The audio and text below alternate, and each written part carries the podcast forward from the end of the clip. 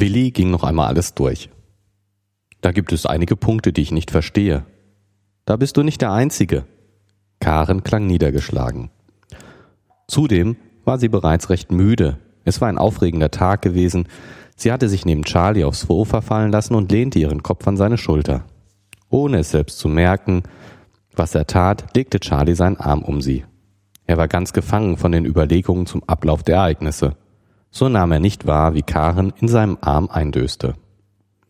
Willi setzte seine Überlegungen fort. Also, die Mail mit dem Foto wurde aus der Zocke verschickt und zwar recht plump gefälscht.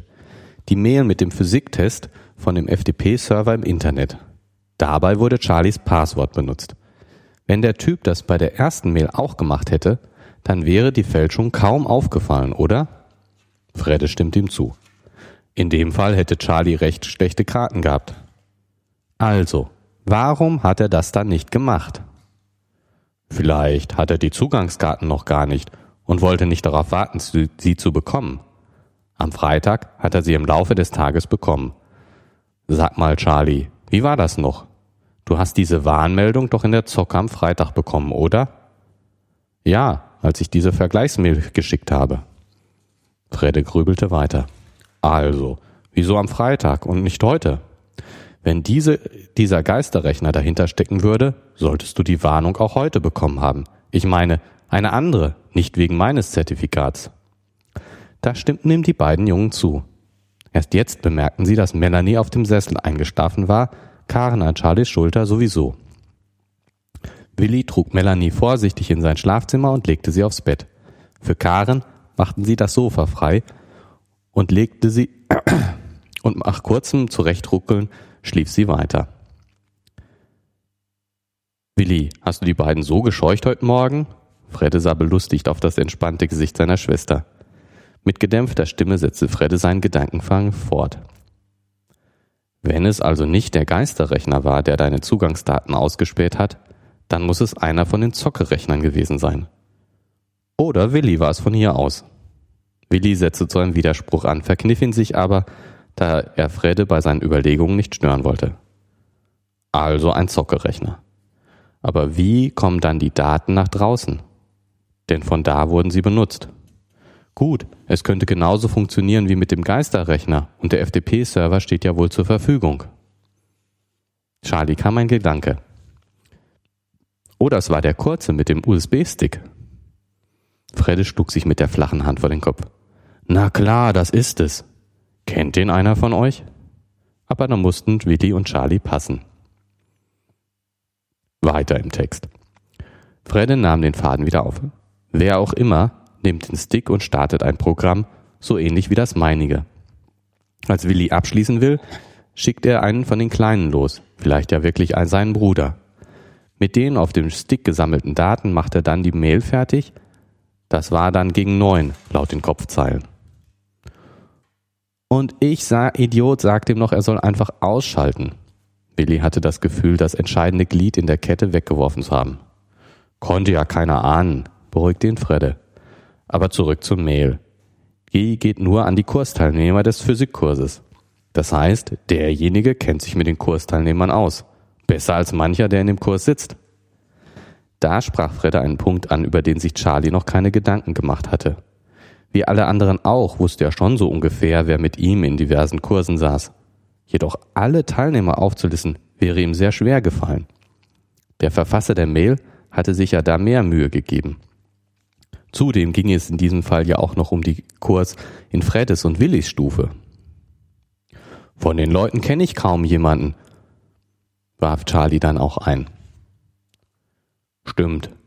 Das kommt noch dazu, bestätigte Fredde. Aber das sind alles nur Indizien, die dich ein, nur ein wenig entlasten. Er versuchte, seine Überlegungen anzuknüpfen und verstarrte auf den Notizblock.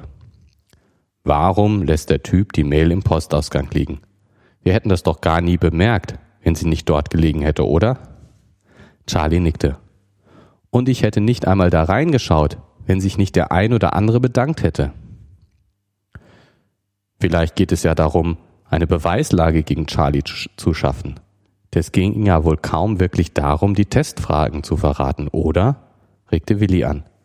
Da ist eine Mail, die da noch liegt. Sehr hilfreich. Der Verfasser hat vermutlich nicht damit gerechnet, dass Charlie im Handball spielt.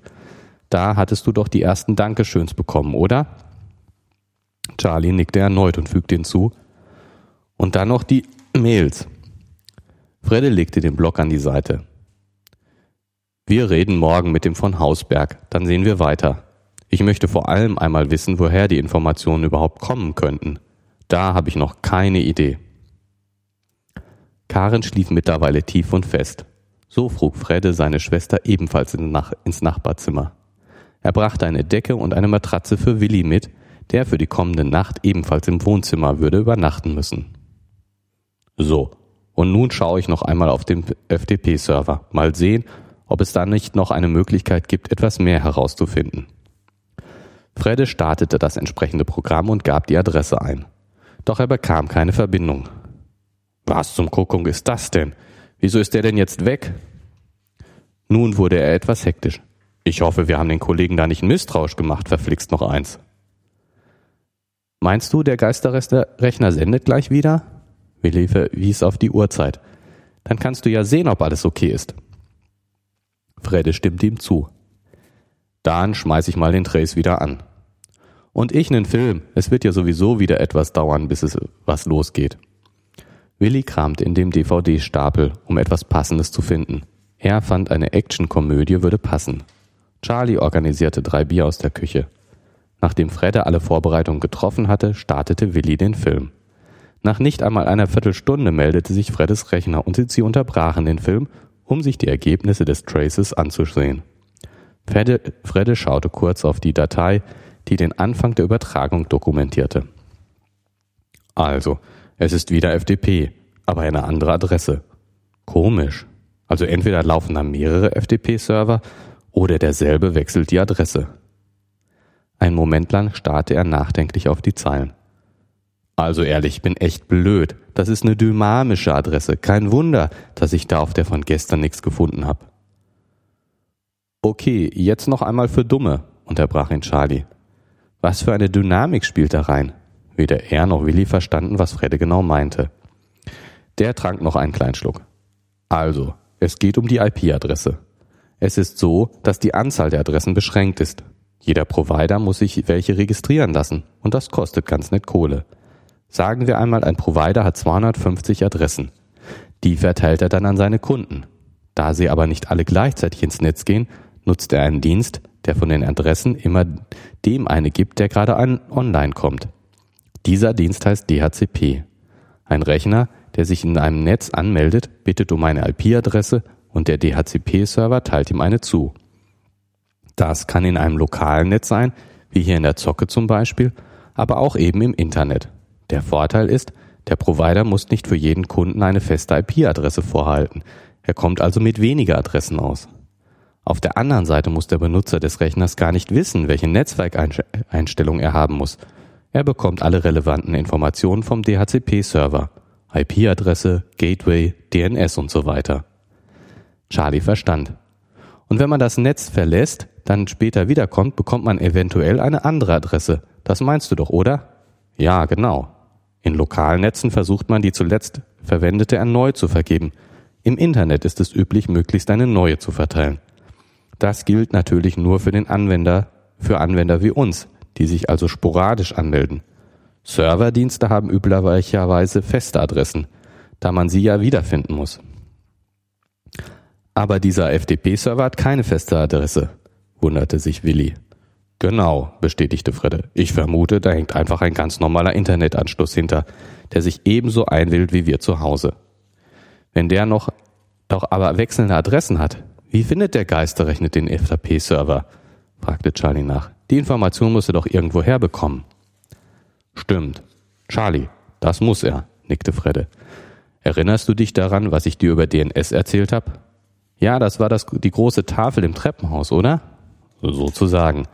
Es gibt DNS-Server, mit deren Hilfe man eine dynamische IP fest erreichbar machen kann, einfach indem man ihr einen Namen gibt. Dazu läuft auf dem PC ein Programm, das die aktuell vergebene Adresse an einen Dienstleister schickt. Der ordnet dann dem gespeicherten Namen diese Adresse zu. Also so, als wenn Willis Vater Zettel auf diese Tafel klebt. wenn Elternsprechtag ist. Oder beim Schulfest. Ja, so könnte man das vergleichen. Fredde suchte in seiner Datei nach dem Anfang der Verbindung und verkündete, da, ich hab ihn. Der macht tatsächlich eine DNS-Abfrage. Die entsprechende Adresse notierte er sich erstmal in einer gesonderten Textdatei. Leider ergab dieser Name keinen Hinweis auf den Besitzer des FTP-Servers. Ich werde mal hin und wieder selbst die DNS-Abfrage machen und die IP-Adressen mit Datum und Uhrzeit festhalten. Wer weiß, wozu wir das noch gebrauchen können. Nachdem er nun wieder eine Verbindung zum FTP-Server aufbauen konnte, hatte ihn der Hacker Rights äh, gepackt. Wenn wir Glück haben, hat der Kerl nur wenig sich Mühe gegeben, sich nur wenig Mühe gegeben, den FTP-Server einzurichten. Wie gesagt, steckt vermutlich ein ganz normaler PC dahinter, der auch zum Surfen und so benutzt wird. Dann läuft da bestimmt ein kleines FTP-Server-Programm und ist eventuell nicht dolle abgesichert. Er beugte sich über seinen Laptop. Na, ich schau mal, was so geht. Willi und Charlie sahen sich kurz achselzuckend an und beschlossen derweil den Film zu Ende zu sehen. Doch so sehr Fredde auch suchte, den FTP-Server konnte er nicht austricksen. Etwas resigniert gesellte er sich zu den anderen beiden, um zumindest das Finale des Films noch zu sehen. Doch kaum erschien der Abstand auf, Abspann auf dem Bildschirm, hatte Fredde das Jagdfieber wieder gepackt. Sag mal, Willi, wie können wir denn mal an den Technikraum ran? Ich fürchte, wir brauchen Zugriff auf den Geisterrechner, sonst kommen wir nicht weiter. Er kramte in seiner Tasche. Ich hab hier eine CD. Wenn ich es schaffe, den Rechner damit zu starten, kann ich das Admin-Passwort ändern. Dann haben wir vollen Zugriff. Das fällt aber unter Hacken, oder? wollte Charlie wissen. Nicht recht, ob das Charlie wusste nicht recht, ob das noch tragbar war. Schon, aber wir reden hier nicht von ihrem normalen Rechner. Das ist der Böse. Wir sind die Guten. Dem konnte Charlie nicht widersprechen, auch Willi hatte eher an anderer Stelle Bedenken. Wir können natürlich einfach nach der Schule da reingehen, aber du wolltest ja eher heimlich da rein, oder? Ja, wäre schon besser. Können wir da nicht morgen Nachmittag einfach mal reingehen? Das ist schwierig. Der Raum selbst wäre nicht so das Problem. Da müsste ich sogar einen Schlüssel für haben. Aber die Außentüren sind alarmgesichert. Das gilt auch für die Flurtüren. Wenn ich die aufschließe, dann gibt es eine Meldung beim Sicherheitsdienst. Ich möchte wetten, dann kriege ich richtig Ärger. Hm, das ist blöd. Aber was können wir denn machen? Wenn wir ungestört sein wollen, müsstest du uns ja für eine Nacht einschließen, oder? Willi schaute ihn erschrocken an. Du willst was? Über Nacht einschließen? Was denkst du dir dabei? Na, wenn du eine bessere Idee hast, dann her damit. Aber solange wir nicht wissen, wer oder was dahinter steckt, möchte ich niemanden einweihen. Denn eins dürfte ja wohl klar sein. Nur um Charlie von der Schule zu vergraulen, wird niemand so einen Aufwand treiben. Dem musste Willi zustimmen. Mit der Idee, jemand nachts in der Schule einzuschließen, mochte er sich aber auch nicht anfreunden. Charlie merkte, wie sich zwischen den beiden ein Streit entwickelte, aber den konnten sie im Moment überhaupt nicht brauchen. Sag mal, Fredde, kann ich noch mal was zu dem FDP-Dingens fragen? versuchte er abzulenken. Klar, was willst du wissen? Fredde war dankbar für die Frage. Wenn man jetzt von dem Betreiber des FDP-Servers keine Login-Daten bekommt, dann kann man da doch auch nichts runterladen, oder? Naja, hast ja gesehen, wie leicht man so an so ein Login rankommt. Aber ansonsten hast du schon recht. Ohne Login gibt es auch keine Daten. Was ich mich dann frage, es gibt doch auch Firmen, die zum Beispiel Treiber oder kleine Programme frei zur Verfügung stellen und dazu einen FTP-Server nutzen. Wie machen die das denn? Dafür ist FTP ja auch eigentlich da. Ich verstehe noch immer nicht, wo du das Problem siehst. Wo bekomme ich denn denn die Login-Daten her? Ach so, das meinst du. Dafür gibt es ein sogenanntes anonymes Login. Das heißt dann der Username Anonymous und das Passwort ist deine E-Mail-Adresse. Woher weiß der Server dann, ob das wirklich meine Adresse ist? Gar nicht. Du kannst jede beliebige Adresse angeben. Wie so viele Dinge stammt auch das FTP-System aus den Zeiten, als sich die Nutzer des Internets noch persönlich kannten. Oder zumindest fast. Da war es natürlich eine Ehrensache, mit seinem eigenen Namen zu unterschreiben, beziehungsweise seine echte Adresse zu verwenden. Heute ist es eher dumm, seine echte Adresse anzuwenden. Es sei denn, man steht auf Spam. Siehst du, hier in den Einstellungen für das FTP-Programm stelle ich ein, welche Adresse es bei einer anonymen Anmeldung verwenden soll. Fredde zeigte Charlie den entsprechenden Punkt in der Einstellung des Programms. Aha, und jeder FTP-Server hat eine Funktion, so eine Anmeldung zu akzeptieren. Von der Software her schon, aber je nachdem, wie der genutzt werden soll, wird das ein- oder ausgeschaltet. Charlie grübelte noch ein wenig, bevor er nachhackte. Wie ist das denn mit den Einstellungen, die nach einer Installation aktiv sind? Ist es dann eher an oder aus? Das hängt vom Baujahr der Software ab. Früher war es üblicherweise erst einmal aktiviert, heute eher nicht. Und der Typ da? Charlie deutete auf den Bildschirm, auf dem noch immer das Inhaltsverzeichnis des FTP-Servers zu sehen war, benutzt also ein neueres Programm. Fredit schaute Charlie völlig verstört an. Er wandte sich wortlos seinem Laptop zu und startete die FTP-Verbindung neu. Nach wenigen Sekunden brach er ein schallendes Gelächter aus. Charlie, du bist ein Genie. Auf die naheliegendsten Sachen kommt man immer zuletzt. Oder eben gar nicht. Nun war Charlie verwirrt. Was habe ich denn gesagt?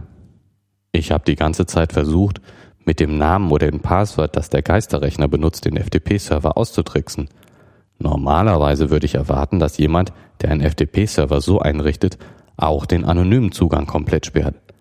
Aber der Zugang für Anonymous ist ganz offensichtlich so, wie es der Programmierer des FTP-Servers Programms als Standard eingerichtet hat. Und was heißt das? Hast du nun vollen Zugriff auf den Rechner? Nein, das nun nicht gerade. Aber immerhin bin ich jetzt schon einmal in dem Verzeichnis, von dem aus das Programm gestartet wird. Und da liegt auch die Konfigurationsdateien für den Server. Fredde war völlig aus dem Häuschen. Charlie und Willi hatten aber noch nicht so ganz die Tragweite dieser Erkenntnis erfasst. Fredde warf anfängliche, seine anfängliche Vorsicht über Bord und lud die entsprechende Datei herunter. Als er seinen Freunden zeigte, was sich hier einstellen ließ, wurde ihm klar, dass Fredde nur ein paar Schritte davon entfernt war, den Rechner des Unbekannten völlig durchsuchen zu können. Hier gibt es für jeden User einen eigenen Abschnitt. Das Passwort, das dort steht, ist verschlüsselt, hilft uns also nicht weiter. Aber bei Anonymous brauchen wir ja auch keins. Aber das richtige Schicke ist, dass wir hier den Pfad angeben können, wo das Hauptverzeichnis liest für diesen User. Von dem aus kann er nur weitere, nur weitere Unterordner öffnen, nicht aber nach oben wechseln. Tja, da legen wir diesen Pfad doch mal einmal auf das Hauptverzeichnis der Festplatte. Frede reduzierte die Pfadangabe so weit, dass nur noch die Laufwerksbezeichnung übrig blieb. Dann nutzte er sein FTP-Programm, um die Datei wieder auf den Server zu übertragen. So, wenn wir uns nun neu anmelden, haben wir etwas mehr, was wir uns anschauen können. Gesagt, getan. Nach der Neuanmeldung stand Fredde das gesamte Laufwerk des Rechners zur Verfügung. Das kommt davon, wenn man immer nur auf OK klickt wenn man etwas installiert. Manchmal baut man sich da auch Fallen ein. Doch kaum hatte Freddy diesen selbstgefälligen Satz ausgesprochen, da war die Verbindung zum FTP-Server auch schon wieder unterbrochen. Nach einer Schrecksekunde und einigen kurzen Befehlen in der von Fredde so geliebten Shell kam er zu dem Schluss, dass der Rechner dort wohl ganz vom Internet getrennt wäre. Der ist vermutlich einfach müde und pennen gegangen. Ist ja mittlerweile auch fast zwei Uhr. Wir müssen morgen früh auch einen guten Eindruck machen. Also Jungs, ab ins Bett. Willi stellte noch den Wecker auf seinem Handy ein und schon nach wenigen Minuten waren alle drei im Reich der Träume.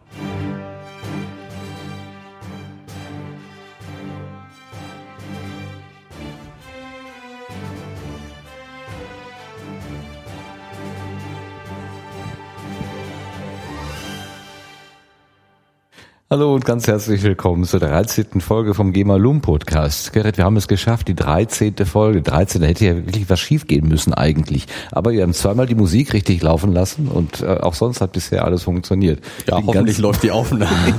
ganz beeindruckt. Liebe Hörer, ganz herzlich nochmal willkommen. Wir haben also jetzt die 13. Episode gelesen. GEMA Loom, Gerrit und äh, Martin lesen und mehr. Das heißt, wir lesen das Buch oder aus dem Buch Jagd auf den Geisterrechner von Andreas Steinhoff und dann versuchen wir hinterher so ein bisschen darüber zu reden, was wir denn da eigentlich gehört haben. Inzwischen dürfte das eigentlich aber auch klar sein, was wir da machen. Hallo Gerrit, wie geht's? Ja, muss und selbst. Ja, muss auch, ne? Wie der Borussia. Borussia, Borussia, genau. Ja, das ist aber doch jetzt wirklich mal ein Kapitel so ganz nach deinem Geschmack, oder? Kein Gedöns, kein Beziehungskram, sondern harte Technik. Ja, wenn du meinst.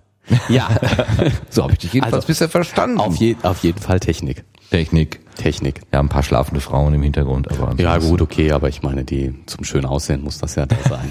ist, ja, Deko. ist ja ein Krimi.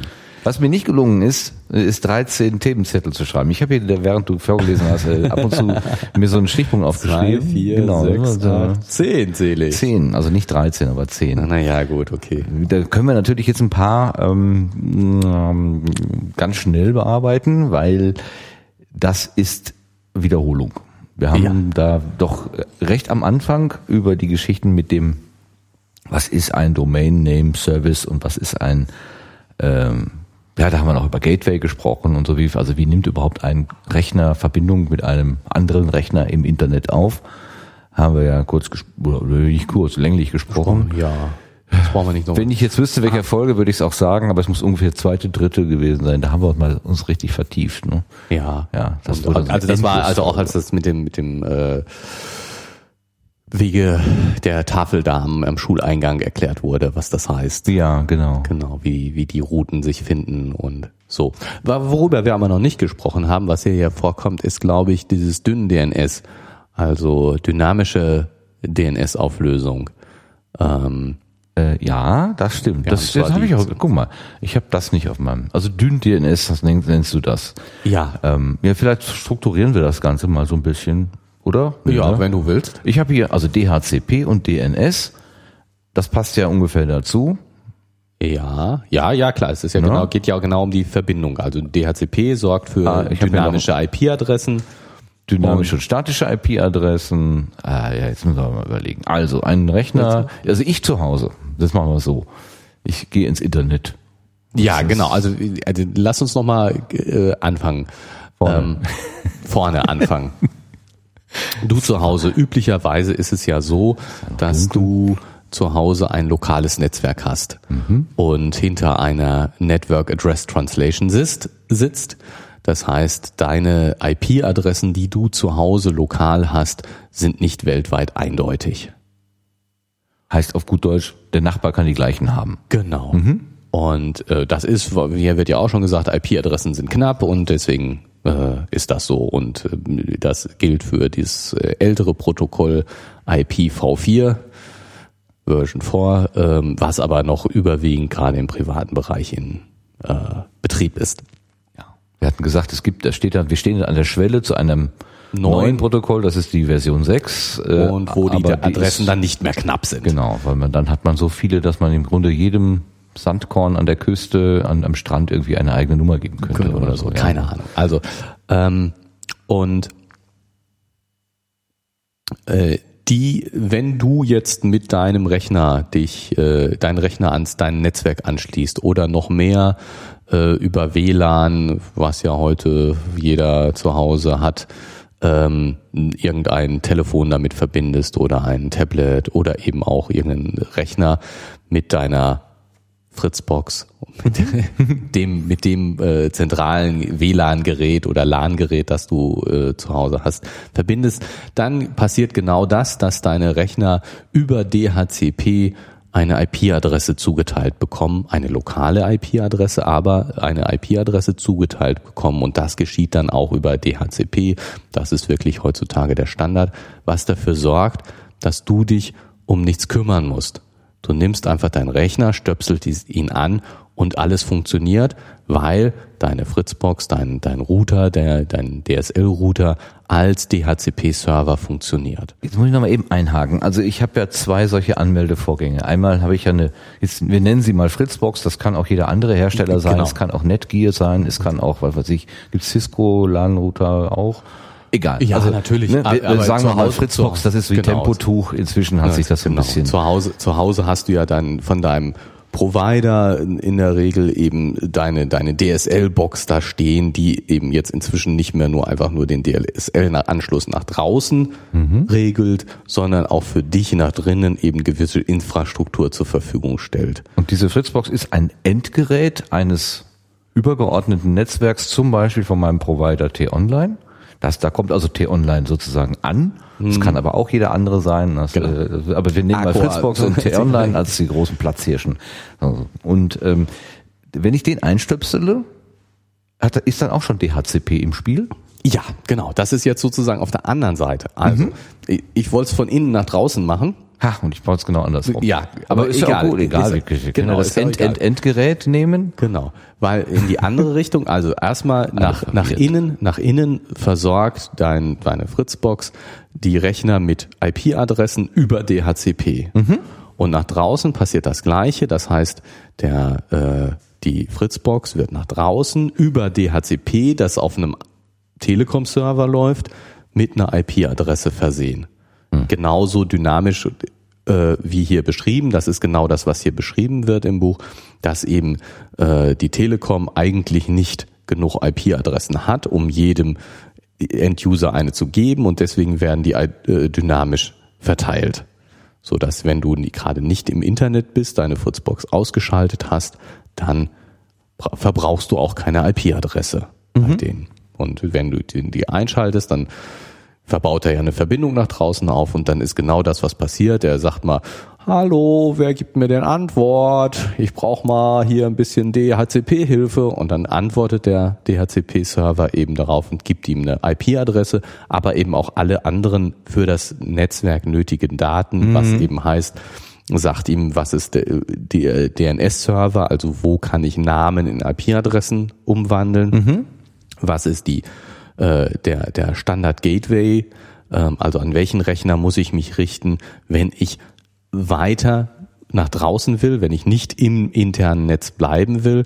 Also was jetzt bei der Telekom wäre ein lokales Teilnetz wahrscheinlich von der Telekom, wenn ich also nach Google oder nach YouTube will, äh, wo muss ich, an welche Adresse soll ich das dann schicken und was ist die, die Subnetzmaske, also welcher Teil ist jetzt gerade mein lokales Netzwerk. Also das genau das, was die, die Fritzbox für mich nach drinnen macht, macht ein lokaler äh, Telekom-Server für die Fritzbox. Was ist denn ein Host eigentlich? Also das DHCP habe ich gerade während, während du vorgelesen hast nachgeguckt. Das nennt sich Dynamic Host Configuration Protocol. Und da steckt ja das Wort Host drin. Das ta- taucht ja immer mal wieder auf, wird auch gerne kolportiert als Horst. Was auch gar nicht so falsch ist, denn der Adlerhorst ist ja sozusagen auch der, da wohnt halt äh, jemand, das ist so eine zentrale Einheit. Ähm, Ein Host, ja, oder ein, ein Host ist ja der Gastgeber in, im Englischen auch, ne? Also wenn eine Party gemacht wird und äh, der, jemand lädt sich Leute ein, dann ist der Gastgeber der Host. Kann man den äh, Internetanbieter als Gastgeber bezeichnen? Ja, kann man schon. Ne? Der gibt ja was her. Ja. Also ein Hoster ist etwas, jemand, der, der äh, äh, ja, jemanden Unterschlupf gewährt. Also hier so Hostel ist ja, Ah ja, genau, im Sinne Hostel von ist auch, Hotel. aha. Genau. Ähm, insofern ist ein, ist ein Host etwas, äh, wo etwas anderes drin drauf ist. Also ich wüsste jetzt nicht, gibt es einen Unterschied zwischen Server und Host?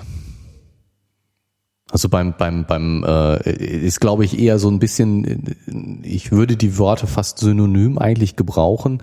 Ähm, kann der Blickwinkel ist, glaube ich, vom Wort her wahrscheinlich ein bisschen anderer. Ein Server ist äh, äh, auf Services ausgerichtet.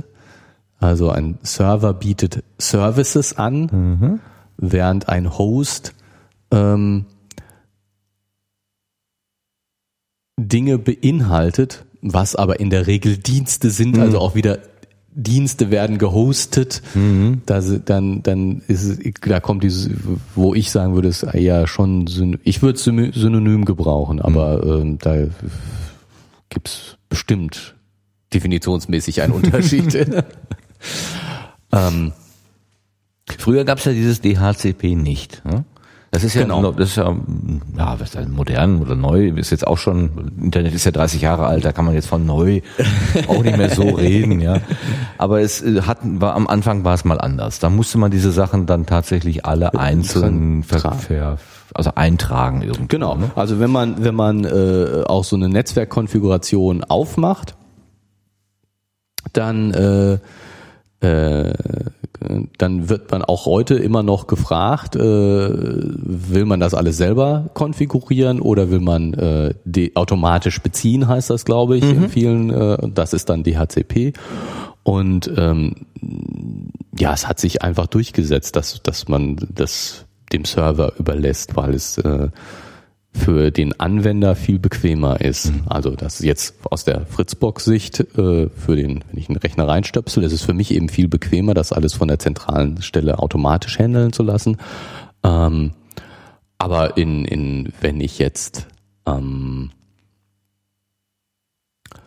einen Server betreibe und, und Dienste anbiete, dann äh, ist es da eben eher so, dass ich statische IP-Adressen natürlich verwende, also äh, Google, äh, naja, hat viele IP-Adressen, aber hat eine.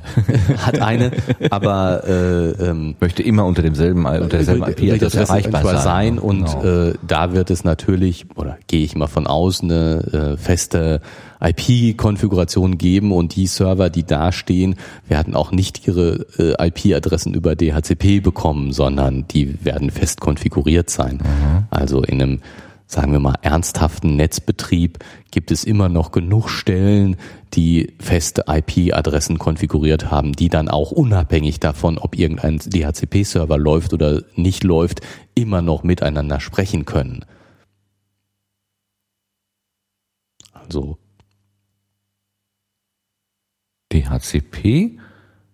Äh, Jetzt, ich hätte jetzt, äh, also die, die Auflösung der IP-Adresse ist doch der DNS und nicht das DHCP. Oder meintest du jetzt einen Ja anderen gut, Aspekt? aber also ich meine, das ist, das sind, das, das spielt ja ineinander rein. Also, wenn ich, ähm, wenn ich einen Rechner erreichen will, dann gebe ich ja normalerweise, um ihn zu erreichen, keine IP-Adresse an, sondern einen Namen. genau. Irgendjemand, da der, da auf technischer Ebene der, der Rechner aber nur über seine IP-Adresse so erreichbar ist, muss der Name in eine IP-Adresse umgewandelt werden. Das geschieht über einen DNS-Server, der eben Domain Name Service, der den Namen in eine IP-Adresse auflöst, umwandelt. Genau, wenn ich von www.tagesschau.de eingebe, dann Muss ist für mich das lesbar. Ich bin ja die, der Mensch, der braucht Genau. das Wort, aber das System dahinter braucht Zahlen Und, äh, und genau, und irgendjemand muss das das umwandeln und das macht eben ein DNS-Server. Und dieser DNS-Server ähm, hat Tabellen, wo er nachguckt. Und äh, diese Tabellen werden zwar auch aktualisiert, aber natürlich nicht dauernd und ganz schnell und immer. Deswegen ist es für www.tagesschau.de wichtig, dass www.tagesschau äh, nicht dauernd die IP-Adresse wechselt, weil die DNS-Server nicht schnell genug hinterherkommen würden. Also wenn sich mal die Adresse von www.tagesschau.de ändert, dann muss er das natürlich den DNS-Servern mitteilen. Und bis sich das so durchgesetzt hat, dauert das ein bisschen. Ähm, also ändert man die IP-Adressen von solchen Servern? Eigentlich nicht. Noch viel mehr. Ähm, bei www.tagesschau.de und bei äh, Google, bei YouTube, bei, bei eben größeren Anbietern von Services steckt hinter einer IP-Adresse äh, stecken viele Rechner. Weil ich meine, wenn ich jetzt www.google.de eingebe, dann äh, wird das zwar auf eine IP-Adresse aufgelöst durch den DNS, aber ähm, da ist nicht nur ein Rechner, der jetzt alle Suchanfragen beantwortet, sondern das wird geht zuerst an die Adresse und dann wird es aber äh, gleich weiter vermittelt und da stehen zig Rechner, die äh, in Deutschland Suchanfragen beantworten natürlich dahinter. Und diese ganze, dieses ganze Routing, was dann dahinter steckt, wird wahrscheinlich nicht auf dynamischen IP-Adressen beruhen, sondern diese, diese Rechner sind ja dann untereinander vernetzt und wenn man solche Server betreibt äh, und ja sozusagen ernsthaftes Netzwerk betreibt, dann äh, wird man das wahrscheinlich nicht über DHCP machen, sondern DHCP ist mehr was für Endgeräte. Ich meine, auch in großen Firmen wird DHCP eingesetzt, um die äh, Endgeräte, häufig eingesetzt, um die Endgeräte äh, anzuschließen, weil das dann wieder für den äh, Administrator einfacher ist, dass er auch da einfach nur einstecken muss und dann kriegt der Rechner seine, Mhm. seine IP und so. Also es gibt auch noch den umgekehrten Fall, dass wirklich da auch hart konfiguriert ist, weil dann äh, sozusagen es schwieriger ist, die, die Endgeräte auszutauschen, einfach irgendwas Fremdes einzustecken, weil Aus Sicherheitsgründen? aus Sicherheitsgründen. Aber ähm, naja, also es gibt den so den den Fall und den Fall. Ähm, Im privaten Bereich ist DHCP einfach Standard, dass man es Vor einiger einfach Zeit, reinstöpselt und funktioniert. Plug and Play. vor einiger Zeit gab es ja da so auch den Streit, ich, ich bin jetzt im Moment nicht ganz im Bilde, wie sich der aufgelöst hat, dass einige Provider dieses Endgerät, was sie äh, ausgeben, also ich kann eine Fritzbox aufstellen, dann das ist aber Fritzbox ist ja eine Firma, die jetzt kein eigenes, ähm, kein eigener Internet Service Provider ist. Ich kann aber auch zum Beispiel, äh, wenn ich bei der Telekom Kunde werde, kann ich so ein, wie nennt sich der bei denen? Äh, na, egal, habe ich vergessen. So ein Gerät von der Telekom bekommen, also ein hauseigenes Gerät. Und äh, da könnte ich solche, oder ich weiß nicht, ob es so ist, aber es war in der Diskussion, dass ich dort diese Einträge selbstständig gar nicht mehr machen kann. Also dass sozusagen alles, was ich jetzt, wir haben ja gerade gesagt, DHCP ist ein Service, wenn man so will. Ähm, mein, mein Gerät, was ich zu Hause einstecke, ruft in die, in die Leitung hinein, hallo, ich bin jetzt da, gib mir mal bitte die Grundkonfigurationen. Ähm, wenn ich aber ein geübter äh, Anwender bin oder ein Hacker oder was auch immer, also jemand, der sich mit der Technik gut auskennt, dann will ich vielleicht einen anderen DNS einrichten oder einen anderen äh, äh, ein anderes Gateway einrichten oder sonst irgendetwas. Ähm, und es gibt also Anbieter, ISPs, die Router anbiet- anbieten, ähm, die diese Einstellungen nicht mehr erlauben. Kabel Deutschland, glaube ich, hatte das auch versucht. Ähm, Und da ist sozusagen die, da ähm, die, die Grenze, also wo fängt das ISP-Netz an, wo, oder wo hört das private Netz auf? Genau, äh, da wird gerade drum gefochten, um die Hoheit über diese Einträge. Eigentlich ganz interessant. Also äh, ich als Dumm-User bin ja ganz froh, wenn die Maschine das einfach so macht. Ähm, Aber du sagtest ja gerade, man wird gefragt. Nee, wollen wir die Standardkonfiguration haben oder wollen sie es lieber selber tun? Ja. Äh, Das ist umstritten im Moment. Also da möchten die ISPs gerne den, den Finger drauf haben. Ja, ähm, wobei ich, äh, ja, ich weiß es nicht. Ich habe jetzt noch nicht äh, die die genaue Grenze sozusagen äh, ausgelotet, aber ähm, der Unterschied ist, glaube ich, noch so ein bisschen an einer anderen Stelle, weil ähm, ich muss den DHCP-Server ja nicht benutzen von meiner Fritzbox. Ähm, ich kann ja auf jeden Fall ähm, ein lokales Netzwerk einrichten. Aber es gibt Dinge, die ich eben äh, durch die, die, durch diese Fritzbox machen muss und die ich nicht selber einrichten kann. Aber so ein DNS, den kann ich auf jeden Fall überschreiben.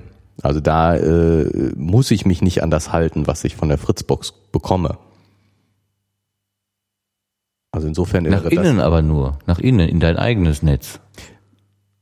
Naja, es ist doch, es ist doch so, dass ähm, Jein, jein. Also.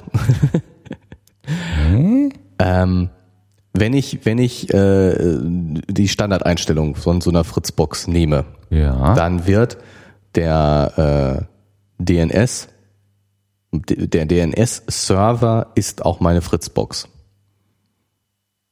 Das heißt, wenn ich im lokalen Netzwerk bin, Netzwerk bin und wissen will, welche IP-Adresse hat www.google.de, frage ich meine Fritzbox. Okay. Die fungiert dann auch als DNS-Server. Woher bekommt sie ihre Antworten? Weil sie weiß ja eigentlich selber nichts. Ja. Sie fragt natürlich weiter. Und das über einen fest eingestellten DNS-Server. Das ist der Telekom DNS-Server, wenn ich bei der Telekom bin. Und wo der seine Informationen herkommt, naja gut. Das will man lieber gar nicht wissen.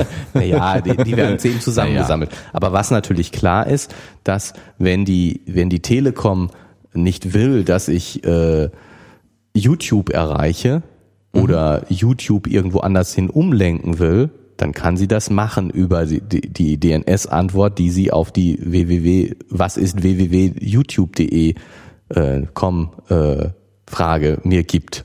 Mhm. Und aber nichts kann mich hindern, äh, auf meinem Rechner einen anderen DNS-Server einzurichten. Ich muss nicht meine Fritzbox fragen. Ich kann auch einfach das, was mir DHCP liefert, überschreiben in meinem Rechner. Kann sagen, DNS will ich nicht über DHCP haben und ich wende mich an 8888, die IP-Adresse 8888. Das ist der DNS-Server von Google. Und dann habe ich nichts mehr mit dem Telekom DNS-Server zu tun. Und das heißt, Das mein Rechner, mein Rechner wird nicht mehr bei der Fritzbox fragen, wo ist www.youtube.com, sondern wird bei Google nachfragen, wo ist www.youtube.com. Und dieses Paket an, also die, die Anfrage an 8888, ich muss dann da natürlich eine IP-Adresse eingeben, weil ich meine DNS-Server kann man nur über IP-Adressen erreichen, weil äh, der kann man ja vorher nicht fragen. Und ähm, aber wenn ich die da eine IP-Adresse auf meinem Rechner einrichte, dann äh, geht die äh, DNS-Anfrage auch wirklich an diesen Server und die daran wird die Fritzbox wahrscheinlich nichts ändern. Es sei denn, sie machen die Packet Inspection und gehen ganz tief rein und ändern die Pakete, die ich rausschicke, was sie aber voraussichtlich an der Stelle nicht tun werden. Also da bin Aber ich jetzt ein bisschen überrascht, weil ich schon gedacht habe, ähm, die Schnittstelle zwischen meinem lokalen, meinem eigenen Netz und dem fremden Netz, dem großen da draußen, das ist eben dieser Router, also die Fritzbox. Und wohin die Verbindungen äh, aufgenommen werden, das bestimmt die Fritzbox. Und du sagst aber jetzt, nee, letztendlich kann ich das auch vom Endgerät aus bestimmen. Also Ja gut, ich meine, was ich natürlich nicht machen kann, was ich natürlich nicht machen kann, äh, wenn ich nicht an die Fritzbox ran kann, ist zum Beispiel ja den Standard Gateway äh, und mein lokales Netz in der Fritzbox, also nach draußen hin einzustellen. Ja, Ich glaube- darum geht es, glaube ich, aber ne? Genau, genau, Aber das ist, das ist natürlich also ähm, ne, auch so eine Sache, dass ich verstehe die Telekom da schon, dass sie eben sagt, ähm, dieser Teil ist Teil unseres Netzes und wir wollen niemanden haben, der daran rumfummelt. ähm, ich, also ich verstehe da beide Seiten. Ich verstehe sowohl die, die Leute, die sich eben damit auskennen und sagen, ich möchte aber ähm, auf dem, auf diesem Teil des Telekom-Netzes zum Beispiel äh, Performance-Messungen machen. Ich möchte wirklich direkt an dieses Netz dran. Ich möchte nicht noch über die, die Fritzbox ge- getrennt sein. Ich möchte direkt ans Internet angeschlossen sein, an diesen Teil vom Internet angeschlossen sein, um ja diesen Teil auch kontrollieren zu können und Informationen darüber sammeln zu können, über diesen Teil vom Internet. Das verstehe ich, dass versierte Benutzer das machen wollen. Und das können sie nicht, wenn sie nicht, wenn es ihnen nicht erlaubt ist, sozusagen sich direkt daran anzuschließen. Andererseits kann ich die Telekom verstehen, die sagt, es ist aber unser Netzwerk, über das du dann Messungen machst, was immer du dann auch damit tust. Und wir wollen keine Störungen darin haben. Und deswegen ist die Trennung zwischen unserem Netz und äh, äh, dem hausinternen Netz ist eben die Fritzbox. Und in der Fritzbox gibt es einen Teil, der ist hausintern. Da darfst du dann auch meinetwegen konfigurieren. Und es gibt einen Teil, der ist nach draußen. Und da wollen wir nicht, dass du daran rumkonfigurierst Ja, ja, genau. und darin was machst. Ich meine, ich, wenn ich, wenn ich an der Fritzbox machen kann, was ich will, dann kann ich ja auch ausschalten, dass sie DHCP benutzt nach außen hin. Und kann sagen, ich benutze jetzt eine feste IP-Adresse. Das wird zwar nicht funktionieren, aber ich kann es mal tun. Und ich störe damit das Netz. Mhm. Ne, wenn ich, wenn ich, wenn ich meiner Fritzbox eine feste IP-Adresse nach draußen gebe, die einfach völligen Quatsch, völliger Quatsch ist, dann störe ich sicherlich dieses lokale Netz. Mhm. Oder dieses, dieses, naja, diesen Teil vom Telekom-Netz. Es ist ja eben dann nicht das lokale Netz, also diesen Teil vom Telekom-Netz. Und ich kann das schon verstehen, dass, dass die Telekom diese Störungen nicht haben will. Mhm. Ich glaube nicht, dass die so zahlreich sind, dass, dass viele Leute da Unfug treiben. Aber ähm, Ja, das ist so ein bisschen wie früher, ähm, als wir äh, noch die Wählscheibe am Telefon hatten. Da gab es ja auch so eine, so eine weiße Dose an der Wand irgendwie, da kam ein Kabel raus, fest verdrahtet. Ähm, und solange wie die Strippe war, konnte man sich dann mit diesem Telefon auch von der Wand wegbewegen. Ähm, die Luxusvariante war dann eine 8 Meter, ein 8 Meter Kabel oder so. Länger ging aber nicht und das ging auch nur manchmal. Da hatte ja im Prinzip die Telekom oder damals Post, keine Ahnung, wer hieß denn da, wie war das denn da? Ja. Die hatten also komplett das Monopol. Also die, das Gerät war Eigentum, also selbst das Telefon war Eigentum. du durftest nichts anschließen. Du willst nichts anschließen, nichts verändern, ähm, Genau. keine Eingriffe Und- vornehmen. Und, und jetzt muss man sich ja schon überlegen, also ich, nichts gegen die nichts gegen die Freiheit, dass du jetzt dein eigenes Telefon benutzen darfst und dass das alles äh, ne, ist, schon Schwachsinn, dass du da so eingeschränkt bist und nur Telefon von der Telekom benutzen oder von der Post benutzen darfst. Aber man muss natürlich schon sehen, ähm, wenn ich an die Telefonleitung einfach mal Strom anschließe, dann schieße ich bestimmt in der, in der nächsten Vermittlungsstelle irgendwas kaputt. Ja, vermutlich. Wenn es nicht, wenn es nicht gut abgesichert ist. vermute Wenn ich einfach mal ja. da einen Stecker anschließe und in die Steckdose stecke, kann ich schon was kaputt machen. Stimmt, ja. Und, und in dem Sinne kann man schon sagen, ähm, kann man schon verstehen, dass die Telekom sagt, nee, äh, hier hast du nicht dran rumzubasteln, weil wir wollen nicht, dass da jemand 220 Volt draufschickt. Und äh, ich glaube nicht, dass, dass, dass das jetzt sozusagen die Freigabe jetzt wirklich zu einem Problem führt, weil inzwischen schließt keiner mehr 220 Volt an eine Telefonleitung an, so, ne? Äh, Junge Bastler wachsen immer wieder auf. Also von daher, aber, aber genau in dem Sinne will die Telekom eben nicht, dass du einfach irgendwas an deren Internetanschluss anschließt. Weil äh, du damit auch Dinge stören und kaputt machen kannst. Und ähm, ja, wie gesagt, ich, ich bin da nicht für. Ich finde das auch schon einen ziemlichen Eingriff, wenn ich eben, ähm, wenn die Trennung nicht klar ist. Aber andererseits kann ich es schon verstehen, dass die, dass die Telekom sagt, äh, hier ist eine Grenze und ab, du darfst nur dahinter machen, was du willst. Und davor, das ist unsere Sache. Ähm, das, das Problem ist, dass die Grenze eben nicht sauber definiert ist und ich, ich weiß nicht genau, wie sauber man sie definieren kann. Also ich kann jetzt, habe jetzt nicht so, so, so macht man's, das ist die richtige Lösung. Hm. nee, nee.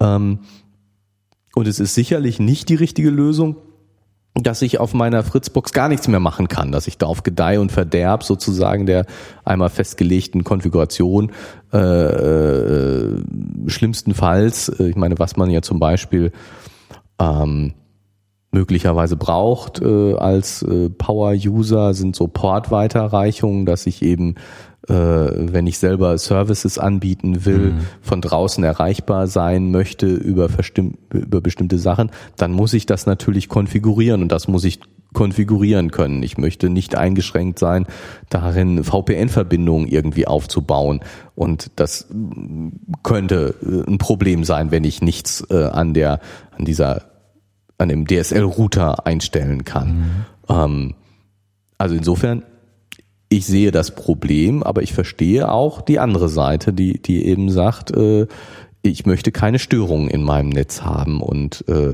wenn ich da alles freigebe, dann können unbedarfte oder böswillige Leute eben Störungen verursachen. So Ja. wie eben einfach Telefonanschluss in die Steckdose stecken und Ja, sorgt das, bestimmt für Störungen. das Interessante ist ja, dass wir bei der, bei der Telefonie also jedenfalls soweit meine Erinnerung reicht, da, da kommen wir aus einem sehr, sehr stark regulierten System oder es hat mit einem sehr, sehr stark regulierten System angefangen und hat dann nach und nach ein paar Freiheiten erfahren.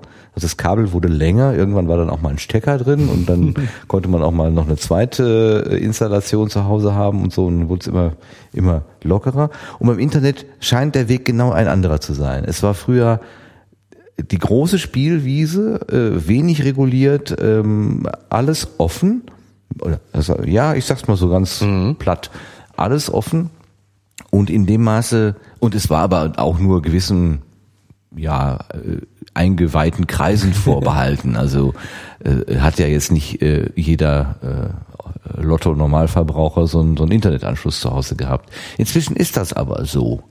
Und die Kompetenz, damit auch vernünftig umzugehen, hat wahrscheinlich auch nicht jeder, ähm, der sich jetzt in so, ja. so ein Netz da einhäkelt.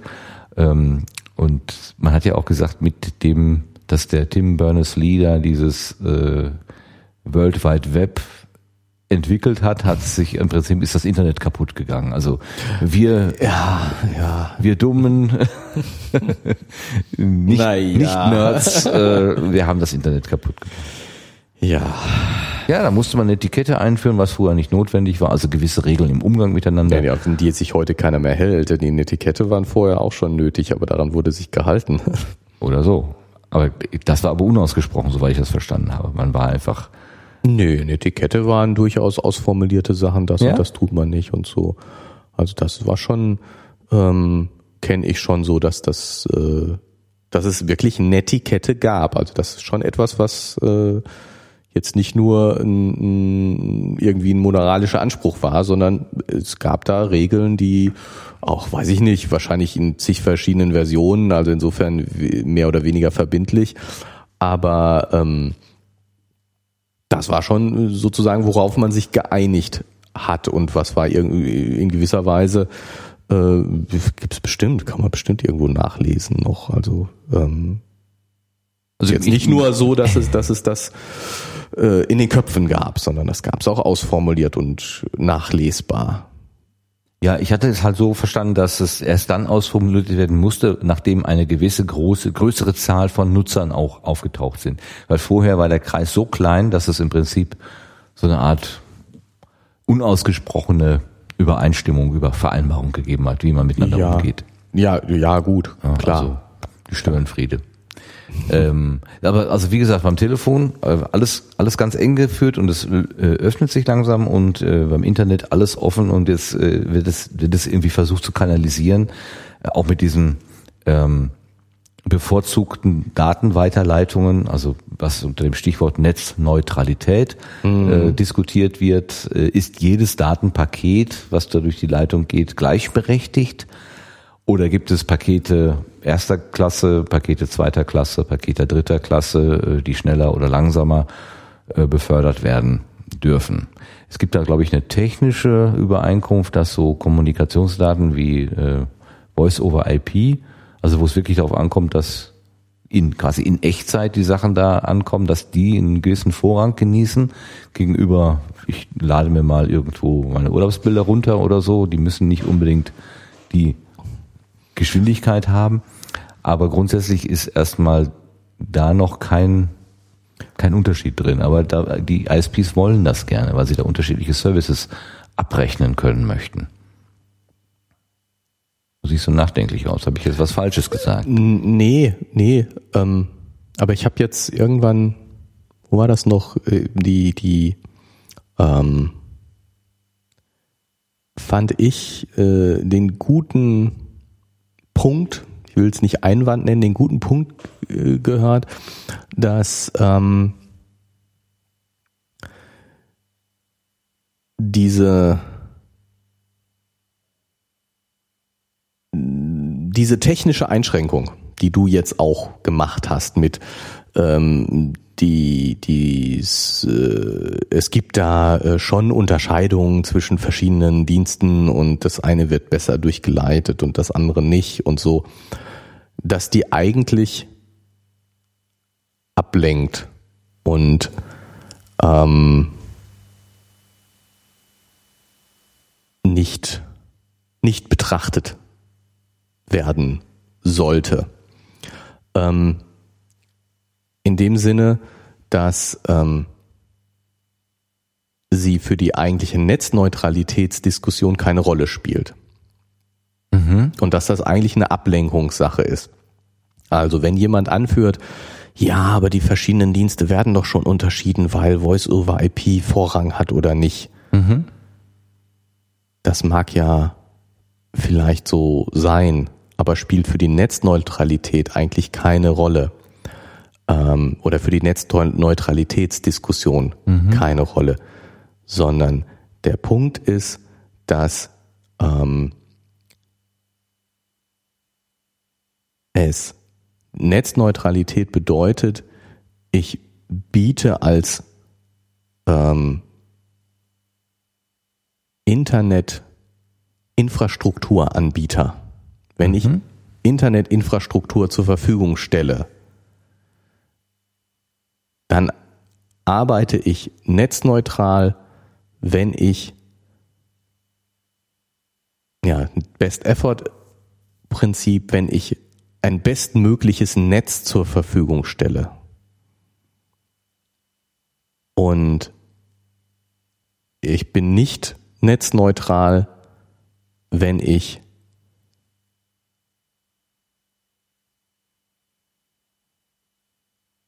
Regeln anwende, die bestimmte Nutzer mhm. oder bestimmte Anbieter bevorzugen. Mhm.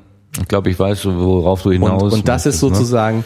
da spielt dieses, ja, es ist aus technischen Gründen nötig, diese Sachen da zu bevorzugen. Das spielt da sowas von überhaupt keine Rolle, dass ich, dass ich das für, für eine Ablenkung halte. Ja. Das, oder ich, ich habe das gehört und ich fand das einen sehr guten Punkt. Ja. Ähm, Darf ich das mal eben zusammenfassen? ist nicht von mir. Mit meinem, mit meinem Kopf, ob das jetzt so stimmt. Also wir haben ja gelernt, dass unterschiedliche Dienste auf unterschiedlichen Ports zum Beispiel angeboten werden.